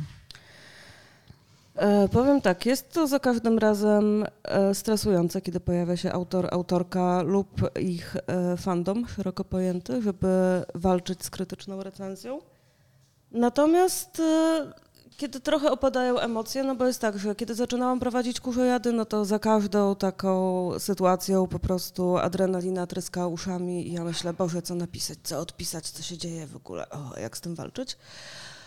A teraz jakby trochę mi już to opadło i sobie myślę, że można z tego, jeżeli się na to spojrzy może trochę cynicznie i trochę bez takich emocji, wyciągnąć ciekawą lekcję o tym, jak ludzie czytają, jak przywiązują się do autora i autorki i na, e, z jakich pozycji go bronią. Mhm. A z jakich pozycji najczęściej bronią? Mam wrażenie, że najczęściej to jest utożsamienie, że jeżeli ja e, piszę krytyczną recenzję książki e, popularnego autora lub autorki właśnie z dużą bazą czytelniczą, to ludzie biorą to straszliwie do siebie, że im ta książka się podobała, im podobały się treści, one się z nimi identyfikowały a lub to identyfikowali, a ja to podważam. Mhm. I podważam właśnie dla nich nie tyle jakiś status literacki tej książki, czy zastosowane przez autora czy autorkę środki i narracje, tylko właśnie podważam zakochanie tych ludzi w, w tym, co przeczytali. Ale poniekąd chyba może to być y, powodem do jakiegoś optymizmu, jeżeli chodzi o czytelnictwo. To, że ktoś, dla kogoś dany tekst okazał się na tyle ważny, że angażuje się emocjonalnie, jakby ocena tego zaangażowania, też czasami formy wyrażania swojego niezadowolenia z recenzji to jest inna rzecz, ale to, że ktoś no właśnie utożsamił się z książką, a wcześniej w pierwszym tomie naszego spotkania rozmawialiśmy o tym, że no, Och, tak. Och, tak, ty też się utożsamiasz. On się książką. bardzo utożsamia. Tak, bardzo się tak, bardzo, jak obgryza najbardziej jest no utożsamiony. Właśnie. Ostatnio mi zjadł. E, zjadł zęby na książkach ryjek. E, że, że to rozmawialiśmy o tym, że ten poziom czytelnictwa jest niski, że jest nie w takim tonie narzekactwa, tylko mhm. jako wyzwanie, a tutaj słyszę od ciebie, że są ludzie, którzy właśnie na tyle są zaangażowani, że spędzają potem godziny na wojnach internetowych, przekonując, że wróbel, ty zazdrościsz i weź sama coś napisz, a nie tak krytykujesz. Tak, e, tak, natomiast e, trochę bym znowu się nie rozpędzała z tym optymizmem, bo bardzo często, no właśnie, to jest też pytanie o to, które być może e, pytanie, które być może jakoś się wyświetliło w tej pierwszej dyskusji, której nie słuchałam, ponieważ pędziłam tutaj. Bo to też ma związek chyba trochę z tym, co się wydaje. Mam wrażenie, że bardzo często właśnie to takie, o, nie chcę mówić historyczne, ale to jest pierwsze słowo, które mi przyszło do głowy, to takie bardzo mocne przywiązanie do autora, autorki lub treści, następuje w przypadku książek, które niekoniecznie są do końca literaturą. To są książki. Trochę o tym rozmawialiśmy właśnie, mhm. o tym podziale, czy on jest słuszny, czy nie, czy powinniśmy go stosować. Jest dzielić. słuszny. Dla mnie wszystko tak? jest książką, natomiast nie wszystko jest literaturą i bardzo często zastanawiam się, czy dana książka rzeczywiście zyskuje na przykład przez to, że została wydana na papierze, czy fantastycznie poradziłaby sobie e, w formie bloga albo jakiejś albo innej... podcastu, podcastu albo tak, albo innej postów. internetowej mhm. kreacji. I mam wrażenie, że właśnie bardzo często przywiązanie i historyczna obrona, już trudno użyję tego słowa, to idą właśnie... emocjonalnie może. O. Tak, tak, bardzo pięknie. E, idą właśnie za tym typem literatury. Że nie widzę raczej e, zapalczywych i znowu to brzmi strasznie wyższościowo, jakbym ja po prostu dzieliła tych czytelników i czytelniczki na mhm. jakieś kasty, ale bardzo rzadko widzę e, gorące dyskusje w obronie literatury, gdzie trzeba trochę poczytać, zastanowić się właściwie, co to jest za wizja świata, co ten autor albo autorka nam e, Chcę powiedzieć, Chcę jakie powiedzieć tak, jaka to jest narracja, jakie to są konteksty, nie wiem, jak jest tam przedstawiony obraz kobiecości, jak coś tam, jak coś tam, a bardzo często te emocje podgrzewają właśnie takie książki, no powiedziałabym blogowe. Mhm. A, a, a, tak ja teraz się e, zabawię w adwokatkę e, diabła, tudzież diablicy. A czy to nie jest trochę przełożenie tego sporu właśnie na krytyka prawdziwa, tradycyjna, a blogowa na książki prawdziwe, literaturę piękną, a literaturę blogową? Nie, mam wrażenie, że nie, bo jakby Znowu, ja tutaj e, podsumowuję jakieś zjawiska, które widzę, natomiast jeżeli chodzi o moją e, osobistą opinię, to niech ludzie czytają, co chcą, a właściwie jeżeli nie chcą, to nawet niech nie czytają, bo ja z tym też mam zero problemu. I pamiętam wywiad, który robiłam z Iwoną Kusz, e, krytyczką filmową i teoretyczką i tak dalej, która powiedziała, że właściwie dlaczego my jakoś niżej oceniamy seriale na Netflixie, te takie tasiemcowe i mniej tasiemcowe, to jest właściwie jeden do jednego odpowiednik XIX-wiecznej powieści realistycznej z bardzo rozbudowanym światem przedstawionym, wielowątkowymi e, wieloma postaciami, ich wielowątkowymi perypetiami i to jest właściwie to samo, tylko zmieniła się forma, bo ona teraz jest dostępna.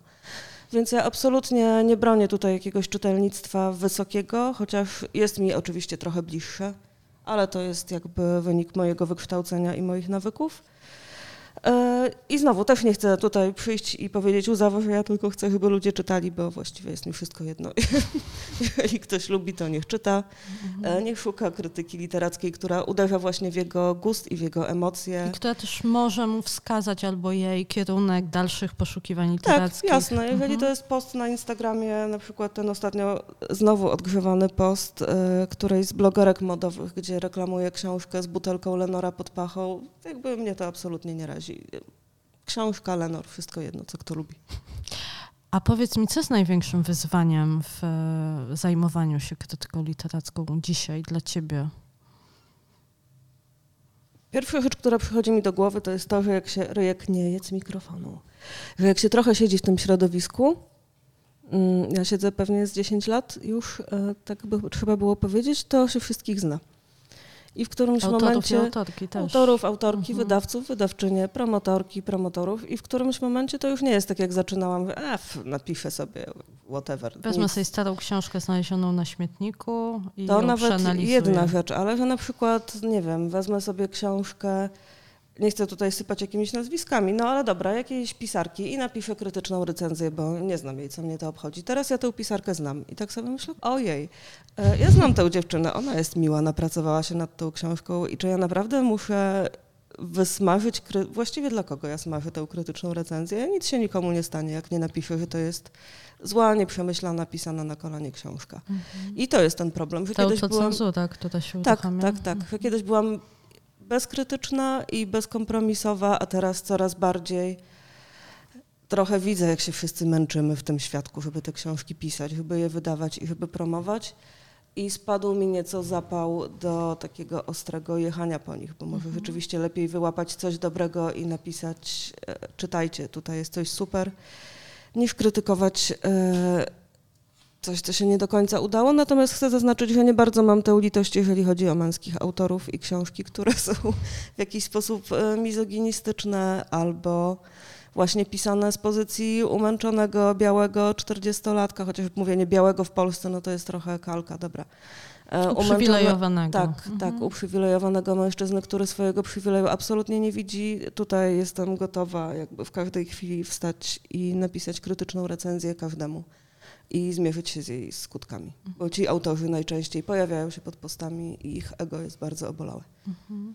A jak wygląda e, to, co robisz w kontekście innej formy? E, formy, która w piśmie również jest od samego początku i jest dla nas ważna, a w Polsce wciąż ma taki status. Z jednej strony jest duża grupa fanów, czytelników, czytelniczek, twórców, a z drugiej strony wciąż się jej nie traktuje jako dobra kultury, tylko jako taką, przepraszam, tutaj użyję kalki stereotypu, tanią e, rozrywkę. Mowa tu o komiksie. Mhm. O, z rynkiem komiksowym mam bardzo słodko-gorzki stosunek, ponieważ działałam tam jakiś czas, e, rozczarowałam się i już nie działam.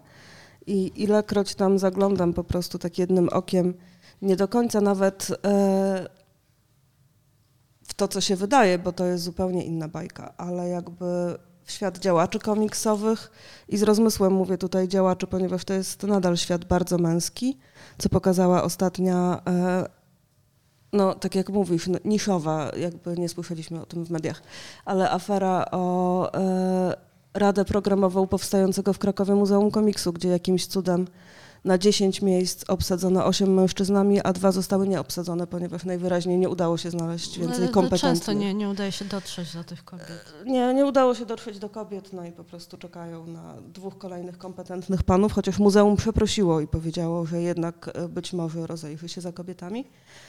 E, komiks wydaje mi się bardzo trudny, ponieważ nie jesteśmy przyzwyczajeni do jego czytania, nie jesteśmy przyzwyczajeni do wydawania na niego pieniędzy profesjonalnie wydane komiksy są dość drogie. Um, I nie oszukujmy się, mam wrażenie, że ludzie mają wrażenie, że jeżeli wydają na coś 70 lub 100 zł, to chcieliby to poczytać. A z komiksem nie zawsze tak jest. Czasami e, można to pooglądać, ale przeczytać w godzinę Czasami jest to jeszcze inaczej. Ta cena wydaje mi się od lat jakimś czynnikiem blokującym rozwój tego medium, ponieważ jest zaporowa. Mało kto wejdzie do księgarni i kupi sobie komiks za 100 zł, żeby przekonać się, czy to medium mu odpowiada. Przy czym 100 zł to jest cena, która się pojawia, no ale powiedzmy sobie, że tak samo będzie pewnie z komiksem za 70 zł i za 50. To jest coś, co możemy kupić dziecku w postaci gazetki z Kaczorem Donaldem e, lub właśnie bardzo popularnych, wysokonakładowych komiksów Egmontu, który ma niesamowitą ofertę komiksów dla dzieci dość przystępnych cenach. Natomiast ten komiks artystyczny, komiks dla dorosłych e, cały czas wydaje mi się mocno niedostępny. I e, nie chcę się tutaj podlizywać, ale super są właśnie, są takie inicjatywy, inicjatywy, no takie linie programowe, jak prezentują pismo albo na przykład Przekrój, gdzie te komiksy są stale obecne są to komiksy polskich twórców i twórczyń i można sobie właśnie jakieś nazwiska oswoić na przykład. I też poznać w ogóle ten poznać, gatunek, tak. bo często mamy z nim, znaczy ja miałam na przykład taki kontakt z komiksem przez mojego y, brata zapośredniczony, że Torgale i Kajko Mhm. i Kokosz y, to były takie pozycje, które właśnie były wysokonakładowe, dostępne y, w, w Polsce Ludowej i w latach 90. E, Jedną z moich ukochanych, najważniejszych książek jest komiks, to jest, są przygody Koziołka Matołka. Co prawda, kiedy y, poczytałam biografię y, Kornela Makuszyńskiego, to mam trochę problem, ale pozwalam sobie dalej kochać Koziołka, nie darząc miłością autora opowieści o nim.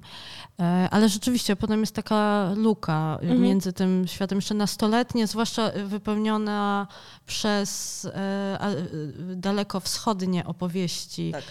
Azjatycka e, bańka jest zaopiekowana. Zresztą niedaleko redakcji pisma e, w Załuku przy Chmielnej mamy e, księgarnię, w której można przeczytać, kupić e, e, komiksy i też nie komiksy, e, na przykład koreańskie. I tam zawsze jest duża grupa młodych ludzi, którzy też Mhm. wystylizowani są w świecie, w świecie z e, e, dalekowschodnich komiksów. Natomiast, tak jak powiedziałaś, ten artystyczny komiks, e, powieści komiksowe są dużo, dużo mniej dostępne. E, tak, myślę, że tutaj byłaby też spora rola bibliotek, które, e, jak mówię biblioteka, to widzę zapyziałą bibliotekę z mojego dzieciństwa z książkami w papierze pakowym. Natomiast biblioteki nie są tym, czym były w latach Nie są, 90. nie są nawet tutaj Sopocka Biblioteka, No, która... Sopocka to w ogóle jest bajka, natomiast bardzo często właśnie te biblioteki w mniejszych miastach, nie wiem, Mediateka w e, Opolu, za każdym razem, kiedy jadę tam na jakieś spotkanie, to po prostu mam szczękę do kolan, to jest tak fanta- fantastycznie zorganizowane. E, I te komiksy się pojawiają w bibliotekach. To właśnie nie jest tak, że tam są jakieś posklejane e, plastrem tytusy, tylko te nowe komiksy tam są. I to jest moim zdaniem świetne miejsce do eksplorowania, jeżeli ktoś chciałby się z komiksem zapoznać, a rzeczywiście no, nie ma ochoty na wydawanie takich kwot, przejść się do lokalnej biblioteki, zobaczyć co tam jest. E, Natomiast właśnie o statusie komiksów i o tym przekonaniu, że to jest jakaś taka niepoważna rozrywka i jakby słowo komiksowe, które często się pojawia w recenzjach. No, komiksowa narracja, ten film jest Tak bardzo komiksowy. peje- pejoratywne ma Tak, e, komiksowe Mhm. postaci. Będę dzisiaj rozmawiała o 19 z Marią Rostocką. No E, właśnie, zapraszamy, bo to też jest ważny punkt e, programu literackiego Sopotu, więc zaproś wszystkich na spotkanie. Zapraszam Bardzo wszystkich na spotkanie, które odbędzie się, jeżeli dobrze pamiętam, bo muszę jeszcze sprawdzić koordynaty w Kościele Ewangelickim. To będzie 19. E, Będzie na pewno można właśnie porozmawiać z Marią, e, która na swoim Facebooku bardzo piekliła się na jakiś niedawny felieton, nie pamiętam którego z poczytnych felietonistów, który właśnie słowa komiksowe używał w tym pejoratywnym Mhm. znaczeniu płytkiej, e, przekoloryzowanej narracji. Mhm. Więc będziemy z Marią rozmawiać o jej komiksie. Które, ty, którego tytuł wyleciał mi z głowy? Zaraz znajdziemy, zaraz znajdziemy, bo ja właśnie weszłam na stronę To literacki jest fatalne, Sopot tak, ale ja bardzo często zapominam tytułów. Ostatni to mamy, dzień. po to mamy program, żeby Tak. zaraz do niego zajrzeć, chociaż właśnie teraz chwilkę, chwilkę powalczę ze stroną. Tak, więc będziemy rozmawiać o tym komiksie konkretnie.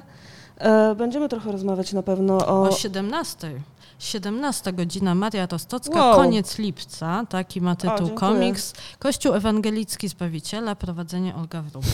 Uratowałaś spotkanie, bo ja bym przyszła na 19.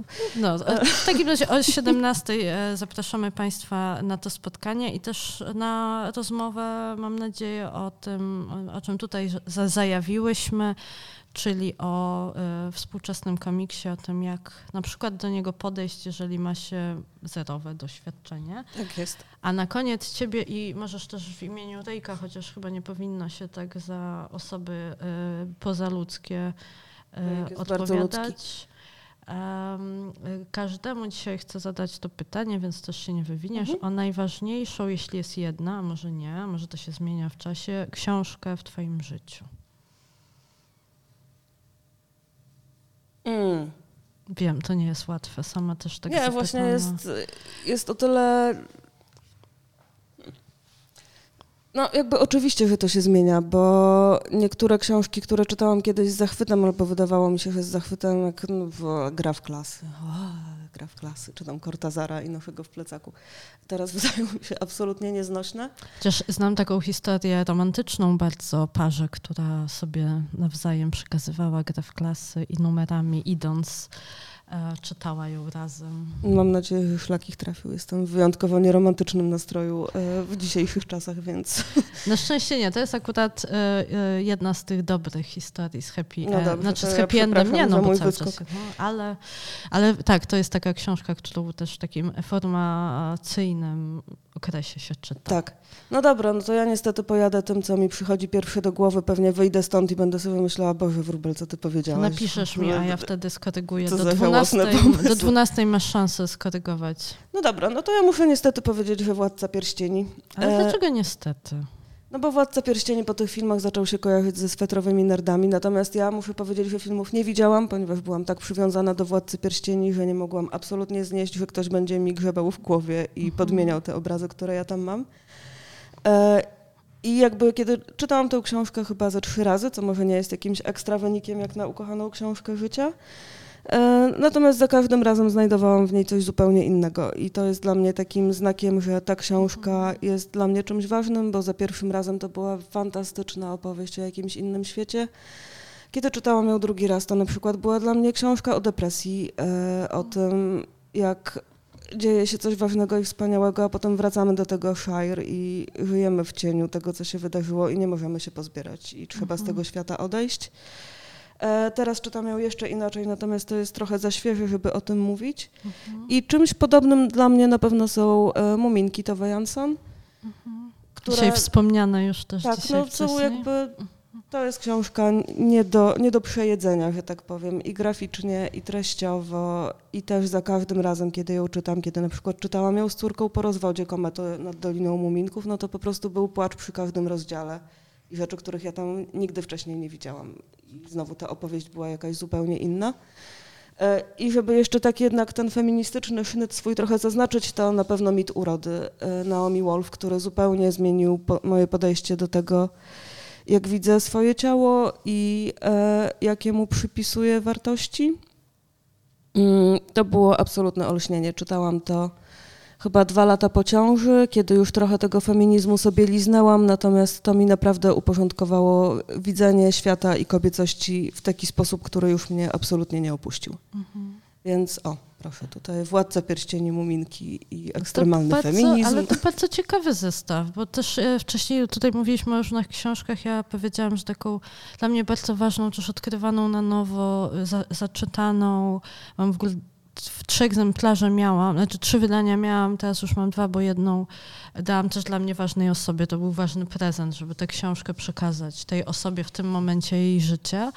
E, to jest Śmierć pięknych saren, ale też wspomniałam i o muminkach. Teraz właśnie przy tej naszej rozmowie przypomniał mi się Koziołek Matołek, który mhm. właśnie może brzmieć dosyć... Yy, banalnie i infantylnie, natomiast dla mnie to była książka, która mnie rzeczywiście w tamtym czasie przenosiła w inne światy. I to, że on podróżował i też ta jego taka nieporadność, ale z drugiej strony marzycielstwo, no bo chciał mieć te chciał do tego Pacanowa dotrzeć w konkretnym celu. I nie mówię, że to była Odyseja, natomiast no, przeżywałam tę opowieść o podróży, o drodze wtedy bardzo mocno i no, bardzo, bardzo mi to jest bliska postać.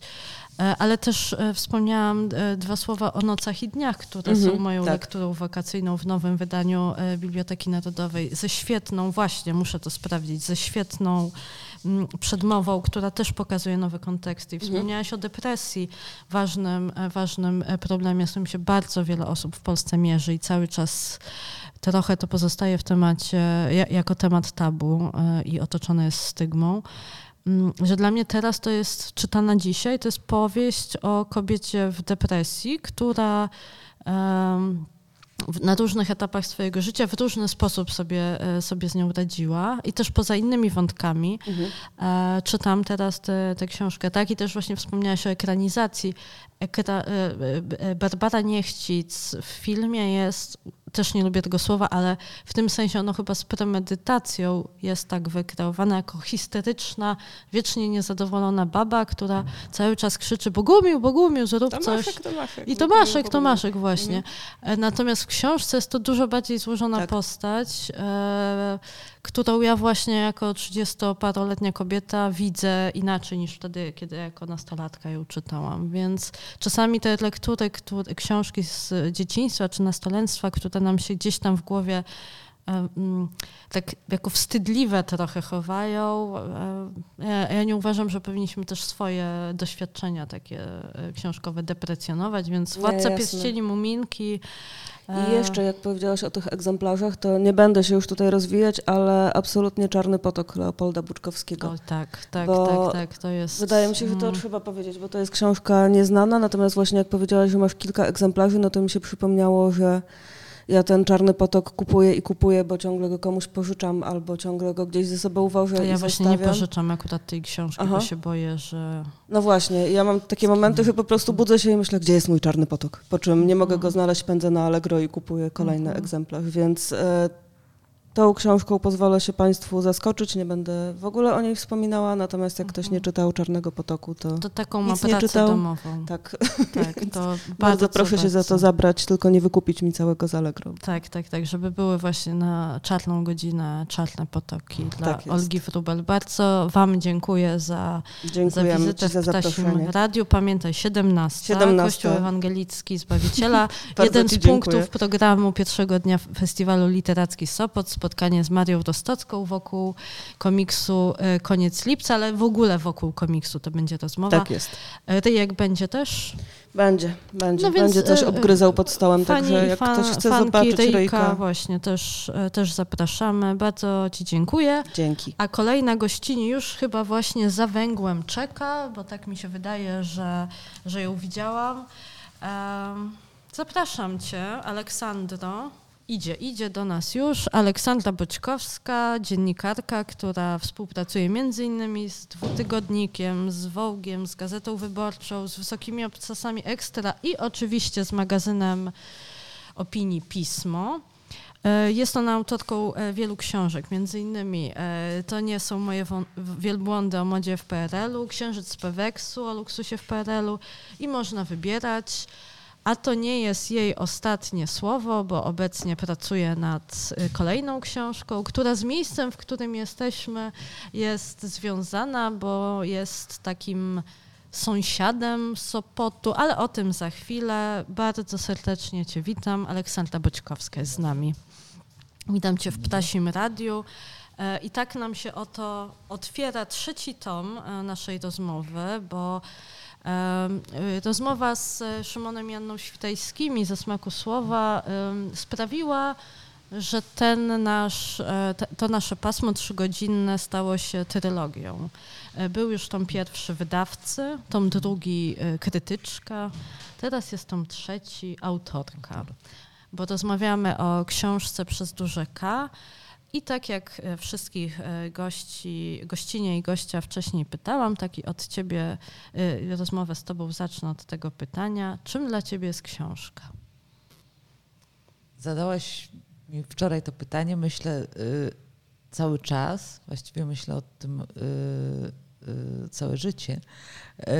I nie ma tutaj łatwej odpowiedzi, no bo zastanawiam się nad rolą książki jako przedmiotu i y, to ma dla mnie coraz mniejsze znaczenie, to znaczy materialna forma y, książki.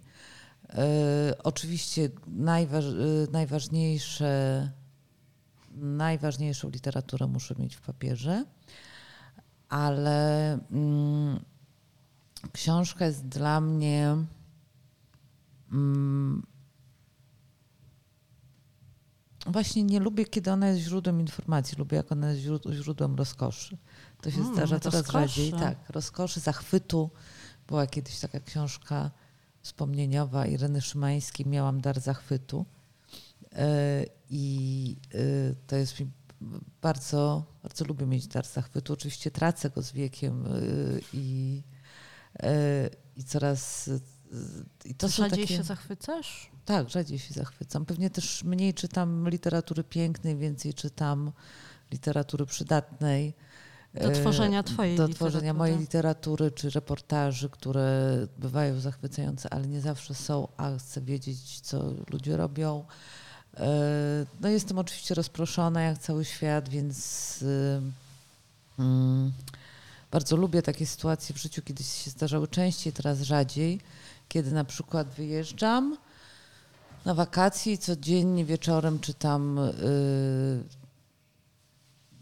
100-200 stron, tak po prostu siedzę i czytam. I, i, Zachłannie, tak? Żeby trochę nadrobić. Tak, żeby nadrobić Mhm. zaległości. Wydaje mi się, że przecież to jest możliwe, przecież to nie zajmuje tak dużo wca- wcale czasu. Tylko jakoś potrafię znaleźć y, to skupienie, którego w takim codziennym życiu jest trudniej. Oczywiście y, wiadomo, co zrobiły technologie, że kiedy tu z SKM-ką podjeżdżam z Gdyni 15 minut, no to grzebię w telefonie, a nie w czytniku. No. A co cię ostatnio zachwyciło? Dionysus Sturis. On mnie zachwyca od pierwszej swojej y, książki o y, gorzkich pomarańczach, o Grecji. Teraz, y, teraz czytałam jego książkę znów o Grecji y, i y,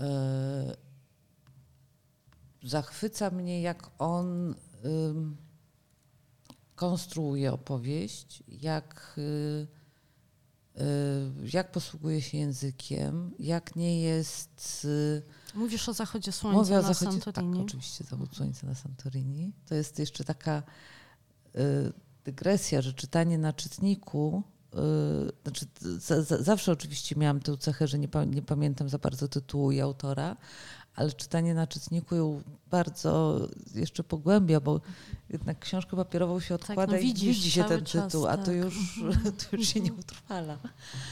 I y, no, w każdym razie Zachód Słońca na Santorini, na Santorini jest kolejną znakomitą książką Dionizosa z Ciurisa, który potrafi mm, w jednej, ym, który potrafi w jedną, op, znaczy opowiadać historię w taki sposób, y, mimo że wiemy, co myśli, to nie, nie, da, nie przedstawia nam tego nachalnie i wspaniale łączy wątki światowe z wątkami osobistymi. To, to jakoś bardzo to potrafi, bardzo dobrze to potrafi robić.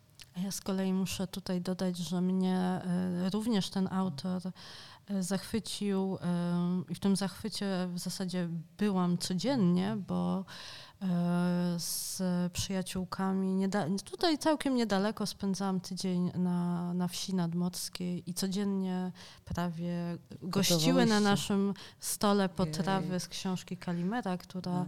też niedawno się ukazała w wydawnictwie Wielka Litera i to jest zbiór przepisów e, kuchni greckiej, też e, ze wspomnianym przez ciebie osobistym komentarzem, e, z e, taką opowieścią o tym, skąd te potrawy przychodzą, dlaczego e, wszystko musi opływać w oliwie i dlaczego te dania, które, na które przepisy znajdziemy w książce Kalimera, można, e, są równie dobre na zimno i na gorąco, więc myśmy z bakłażanem i e, fetą w kilogramach oraz oliwą w litrach spędzały ostatni czas. I właśnie można też, e, rozmawialiśmy tutaj przed chwilą o tym, czy Olga Wtubel wygłosiła takie zdanie, które sobie zapisałam, że wszystko jest y, książką, ale nie, nie wszystko jest literaturą. Tak, bardzo dobrze. I właśnie zastanawiam się, czy książka kucharska, do której grupy ją y, zaliczyć, ale właśnie dzięki temu osobistemu kontekstowi mam wrażenie, że to, o czym powiedziałaś w przypadku innych książek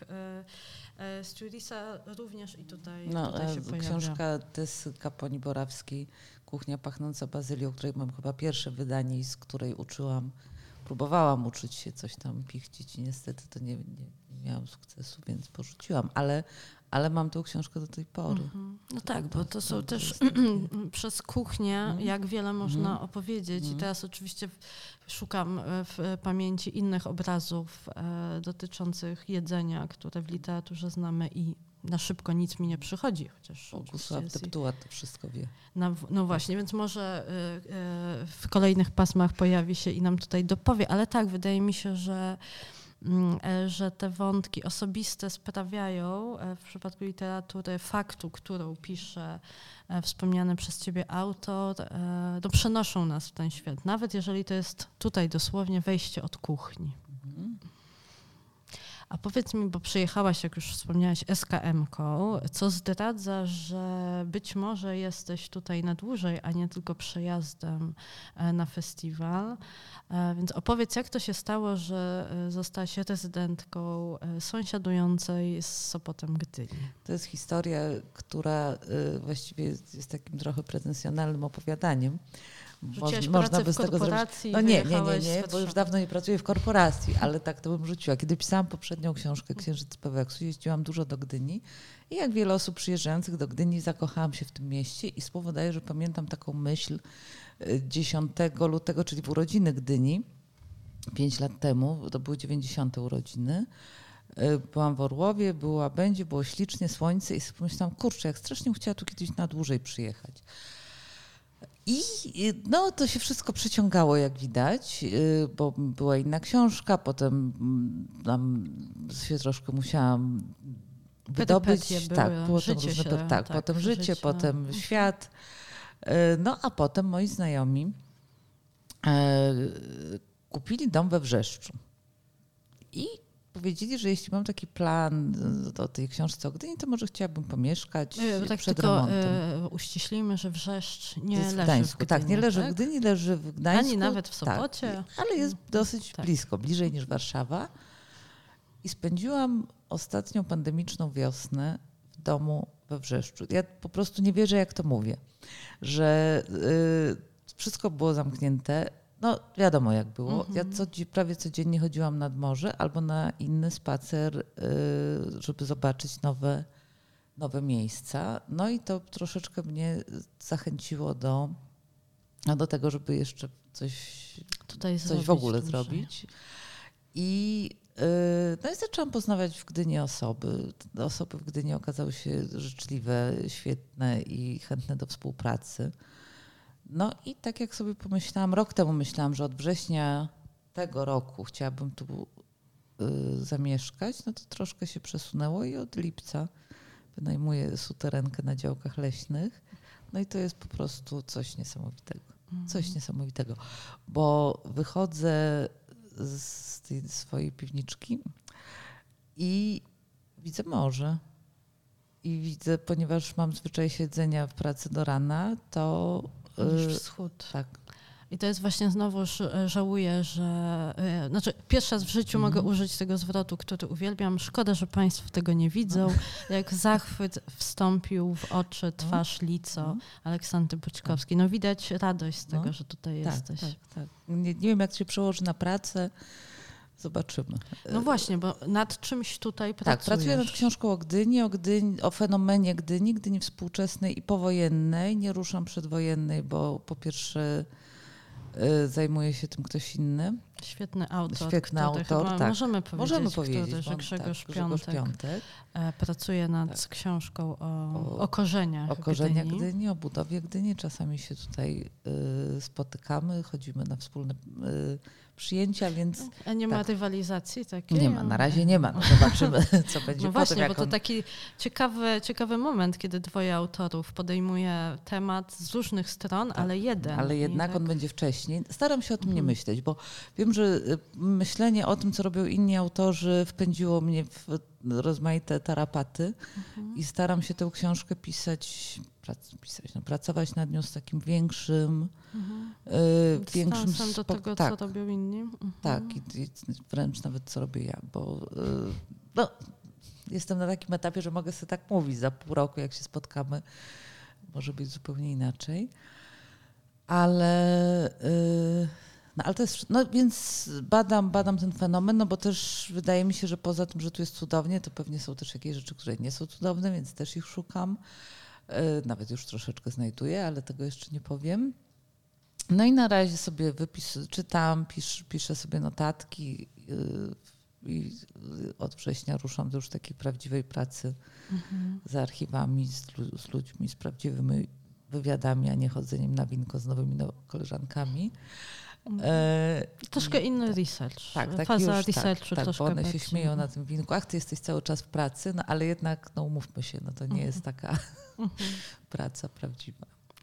A, y, y, znaczy zadam to pytanie, którego autorzy i autorki y, bardzo nie lubią i też pamiętam to z własnej historii. A kiedy możemy się spodziewać? Za dwa lata. Za dwa lata, Spoko, tak? tak, tak, tak, tak. Czyli tak. E, czekaj, 23. trzeci, tak. Dla- Lato, wiosna, jesień? Oddać mam wiosną. Czyli pewnie jesień. Myślę, że oddam wiosną, Mhm. czyli jesień. Czyli myślę, że na ten festiwal za Tak. dwa lata już. Na 12 tak. edycji Festiwalu Tak. Literacki Sopot Tak. będziecie Państwo mogli posłuchać o sąsiedniej Gdyni, oczami, tak piórem, wrażliwością Aleksandry Tak. Boćkowskiej. Grześ będzie chyba wcześniej. Więc może on wszystko zgarnie. Już No nie zobaczymy, ale, tak. ale No, może ale właśnie za dwa lata na 12 No tak. edycji zrobimy takie spotkanie Tak. Gdynia, y, Gdynia, tak, Tak. jak kiedyś w filmie, jejku, nie pamiętam jaki był polski tytuł tego filmu, ale nauczycielka organizowała konkurs dla swoich uczniów. Dylan, Dylan, to tutaj będzie na przykład konkurs Gdynia, Gdynia. Młodzi Gniewni, o to był ten film z piosenką Gangsta Paradise i tam nauczycielka właśnie tak mobilizowała konkursu Dylan, Dylan. E, Literacki Sopot 2023, y, Tak. Gdynia, Gdynia, Gdynia. Boćkowska, piątek. To jesteśmy umówieni. Tak, no właśnie, to już jakby jest pozamiatane.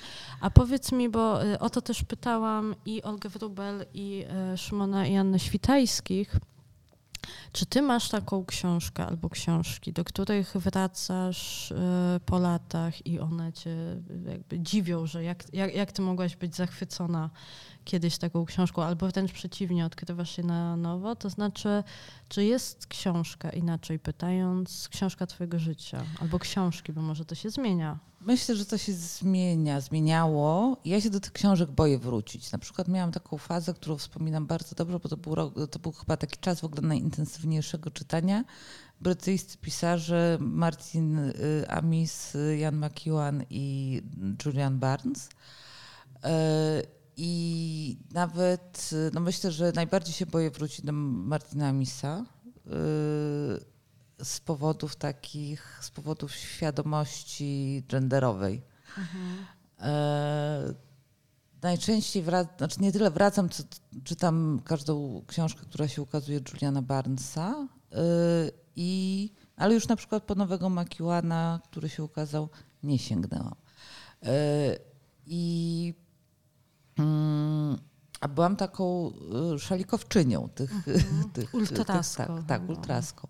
A dlaczego się boisz? Dlaczego Znaczy, się tak boję? Właśnie masz- dlatego, że Mhm. mi się nie spodoba, że już ich nie, nie, nie, nie będę. y, y, ja w ogóle nie bardzo lubię wracać do siebie dawnej. Mhm. Może to jeszcze przyjdzie, natomiast na razie ciągle jestem y, ciekawa, ciekawa nowego i też dlatego nie, niewiele, niewiele wracam. Nie czytałam nigdy więcej Mistrza i Małgorzaty. Czytałam Mistrza i Ja Małgorzaty też się w boję, szkole. ale wysłuchałam kiedyś Aha. fragmentów e, w radio, wracając gdzieś tam Aha, w trasie.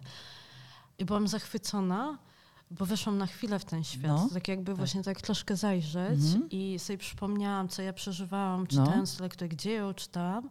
I to było wspaniałe. No. Natomiast dojechałam do domu i nie miałam takiej pokury. Znaczy, No. uważałam, że to wstąpienie na chwilę, Mhm. na moment w ten świat było wspaniałe, Mhm. ale bałabym się wracać do całości. Mhm. No bo właśnie, bo może znajdę tam coś, co mi zaburzy tam to wspomnienie mnie i tam to doświadczenie Tak, lektury tak. sprzed lat. Tak. Nie, nie, mam, nie mam cierpliwości do czytania, bo to akurat próbowałam zrobić, y, do przeczytania złego Tyrmanda, którą miałam tak zaczytaną, y, to właśnie tutaj książka jako przedmiot. Mam, miałam to wydanie takie z końca lat 80, bo to jest chyba 80, wręcz 9 rok.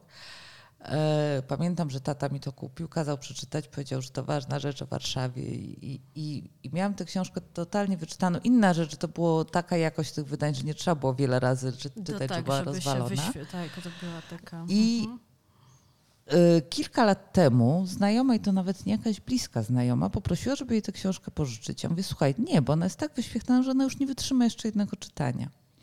No ale no jakoś się uparła, przekonała mnie, pożyczyła i powiedziała, że, no, że jej się rozpadła i że może zaniesie do introligatora. Mi jest tak strasznie żal tego egzemplarza. Nie kupiłam sobie nigdy więcej nowego. Czytałam na, na jakimś czytniku czy na, na tablecie. Yy, I, I właśnie jak mówię, no, nie, już w ogóle nie, nie wciąga mnie ta lektura, natomiast tego egzemplarza jest mi po prostu, Mhm. po prostu żal. No. Mhm. Więc, yy, a, no więc tak, więc ma, ma jednak, mimo że tę książkę jako przedmiot traci na znaczeniu, to jednak ciągle, ciągle ma.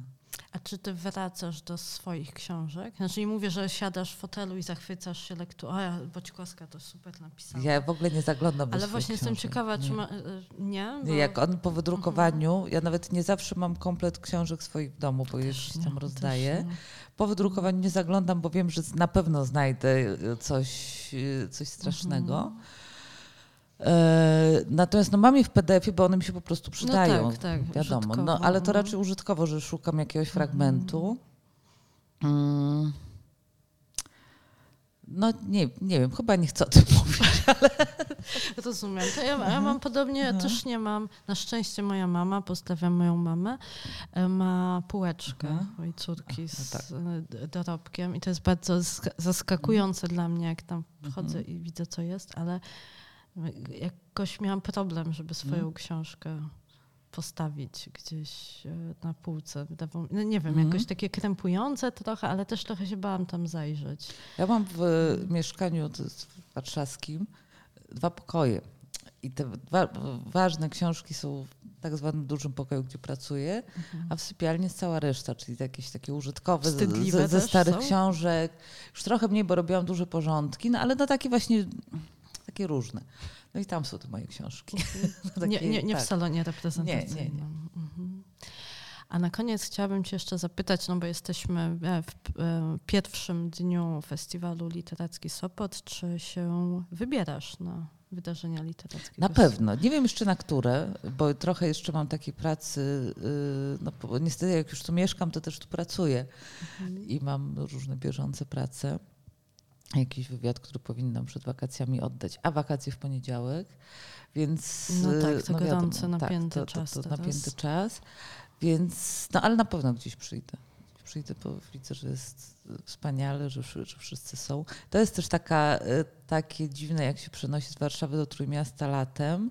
Że, zawsze się spotyka że w Warszawie, życie, tak, że życie towarzyskie jest dużo intensywniejsze niż w Warszawie, bo każdy tu przyjeżdża. Każdy uważa, że jestem tu na wakacjach, no bo wiadomo. No, No jak, tak, no jak się więc- tu mieszka, to tak. też ja, ja jestem za każdym razem zadziwiona, jak Mhm. osoby twórcze tutaj mogą Ja mieszkać. też właśnie się trochę tego boję. Mhm. Ale zobaczymy właśnie, to No, masz to doświadczenie, będziesz miała to Mhm. doświadczenie bycia tutaj na dłużej, Tak, a nie tak na chwilę, na tak, przykład tak. w słonecznym listopadzie. E, Więc ja Ciebie też zapraszam na wszystkie wydarzenia e, festiwalowe i też e, zapraszam Państwa wszystkich na kolejne spotkania, kolejne audycje Ptasiego Radia, bo nasza, nasz tutaj trzeci tom, trzecia godzina powoli dobiega końca, a jeszcze mam dla Państwa e, prezent, który też wprowadzi nas znowuż e, we włoski klimat, no bo Italia jest tutaj patronem tego, e, tej jubileuszowej edycji festiwalu. Bardzo Ci, y, Olu, dziękuję za wizytę Dziękuję tutaj w Ptasim bardzo. Radiu. Do zobaczenia. I, y, I w Trójmieście, chociaż nie jestem gospodynią, ale mam nadzieję, że będzie Ci dobrze. I rzeczywiście trzymam za słowo. y, 12 edycja festiwalu. Rozmawiamy o Twojej książce o Gdyni. Dobra, Trzymamy kciuki za, za jej napisanie. A w kolejne Ptasie Radia w sobo- co dzisiaj mamy? Czwartek, więc i w piątek, i w sobotę, i w niedzielę. Jutro Michał Nogaś, Gazeta Wyborcza. E, W sobotę Agnieszka Szydłowska, Nuance Radio, a w niedzielę Alfabet Wojtusika, czyli Łukasz Wojtusik. Będziemy, będą tutaj właśnie, jak mówiłam, rozmowy. E, Może też muzyka się pojawi, bo w radiu powinna. E, Ja Państwu bardzo serdecznie za te trzy godziny dziękuję i zapraszam do wysłuchania opowiadania em, autorki, z którą dzisiaj będę rozmawiała o 19. Co prawda będziemy rozmawiać online, bo autorka, e, czyli Valeria Parella, to są bardzo trudne słowa dla kogoś, kto ma wadę wymowy i R sprawia jej problem, czyli, em, czyli mnie, ale postaram się jeszcze raz ładnie powiedzieć. Valeria Parella e, jest gościnią e, tegorocznej edycji e, i za chwilę wysłuchacie Państwo, wysłuchacie wy, bo już przeszliśmy przecież na ty, wysłuchacie opowiadania pod tytułem Gonitwa, które przełożyła Katarzyna Skórska, a czyta Magdalena Celmer. To opowiadanie jest e, w zbiorze, które właśnie ukazuje się w wydawnictwie Pauza. Specjalnie na tą edycję zostało ono przygotowane, można je już czytać. I ja teraz, jako bardzo profesjonalna prowadząca, zapomniałam tytułu tego zbioru, ale już go szukam, już go szukam w programie. Za otrzymane łaski, oczywiście, taki jest tytuł tego tomu. Zbiór opowiadań Valerii Parelli, która będzie ze mną rozmawiać i odpowie na pytania o, o swoją twórczość, o Neapol, o język neapolitański i o swoich bohaterów, a przede wszystkim bohaterki, bo mocne, wyraziste postacie kobiece w jej prozie, w jej prozie znajdziemy. Bardzo serdecznie Państwu dziękuję i zostawiam z tym opowiadaniem. E, Dobrego słuchania, do usłyszenia. Mam nadzieję, może gdzieś kiedyś w jakimś eterze. I zapraszam do Ptasiego Radia jutro o dziewiątej. Michał Nogaś przyjmuje stereo. Do widzenia.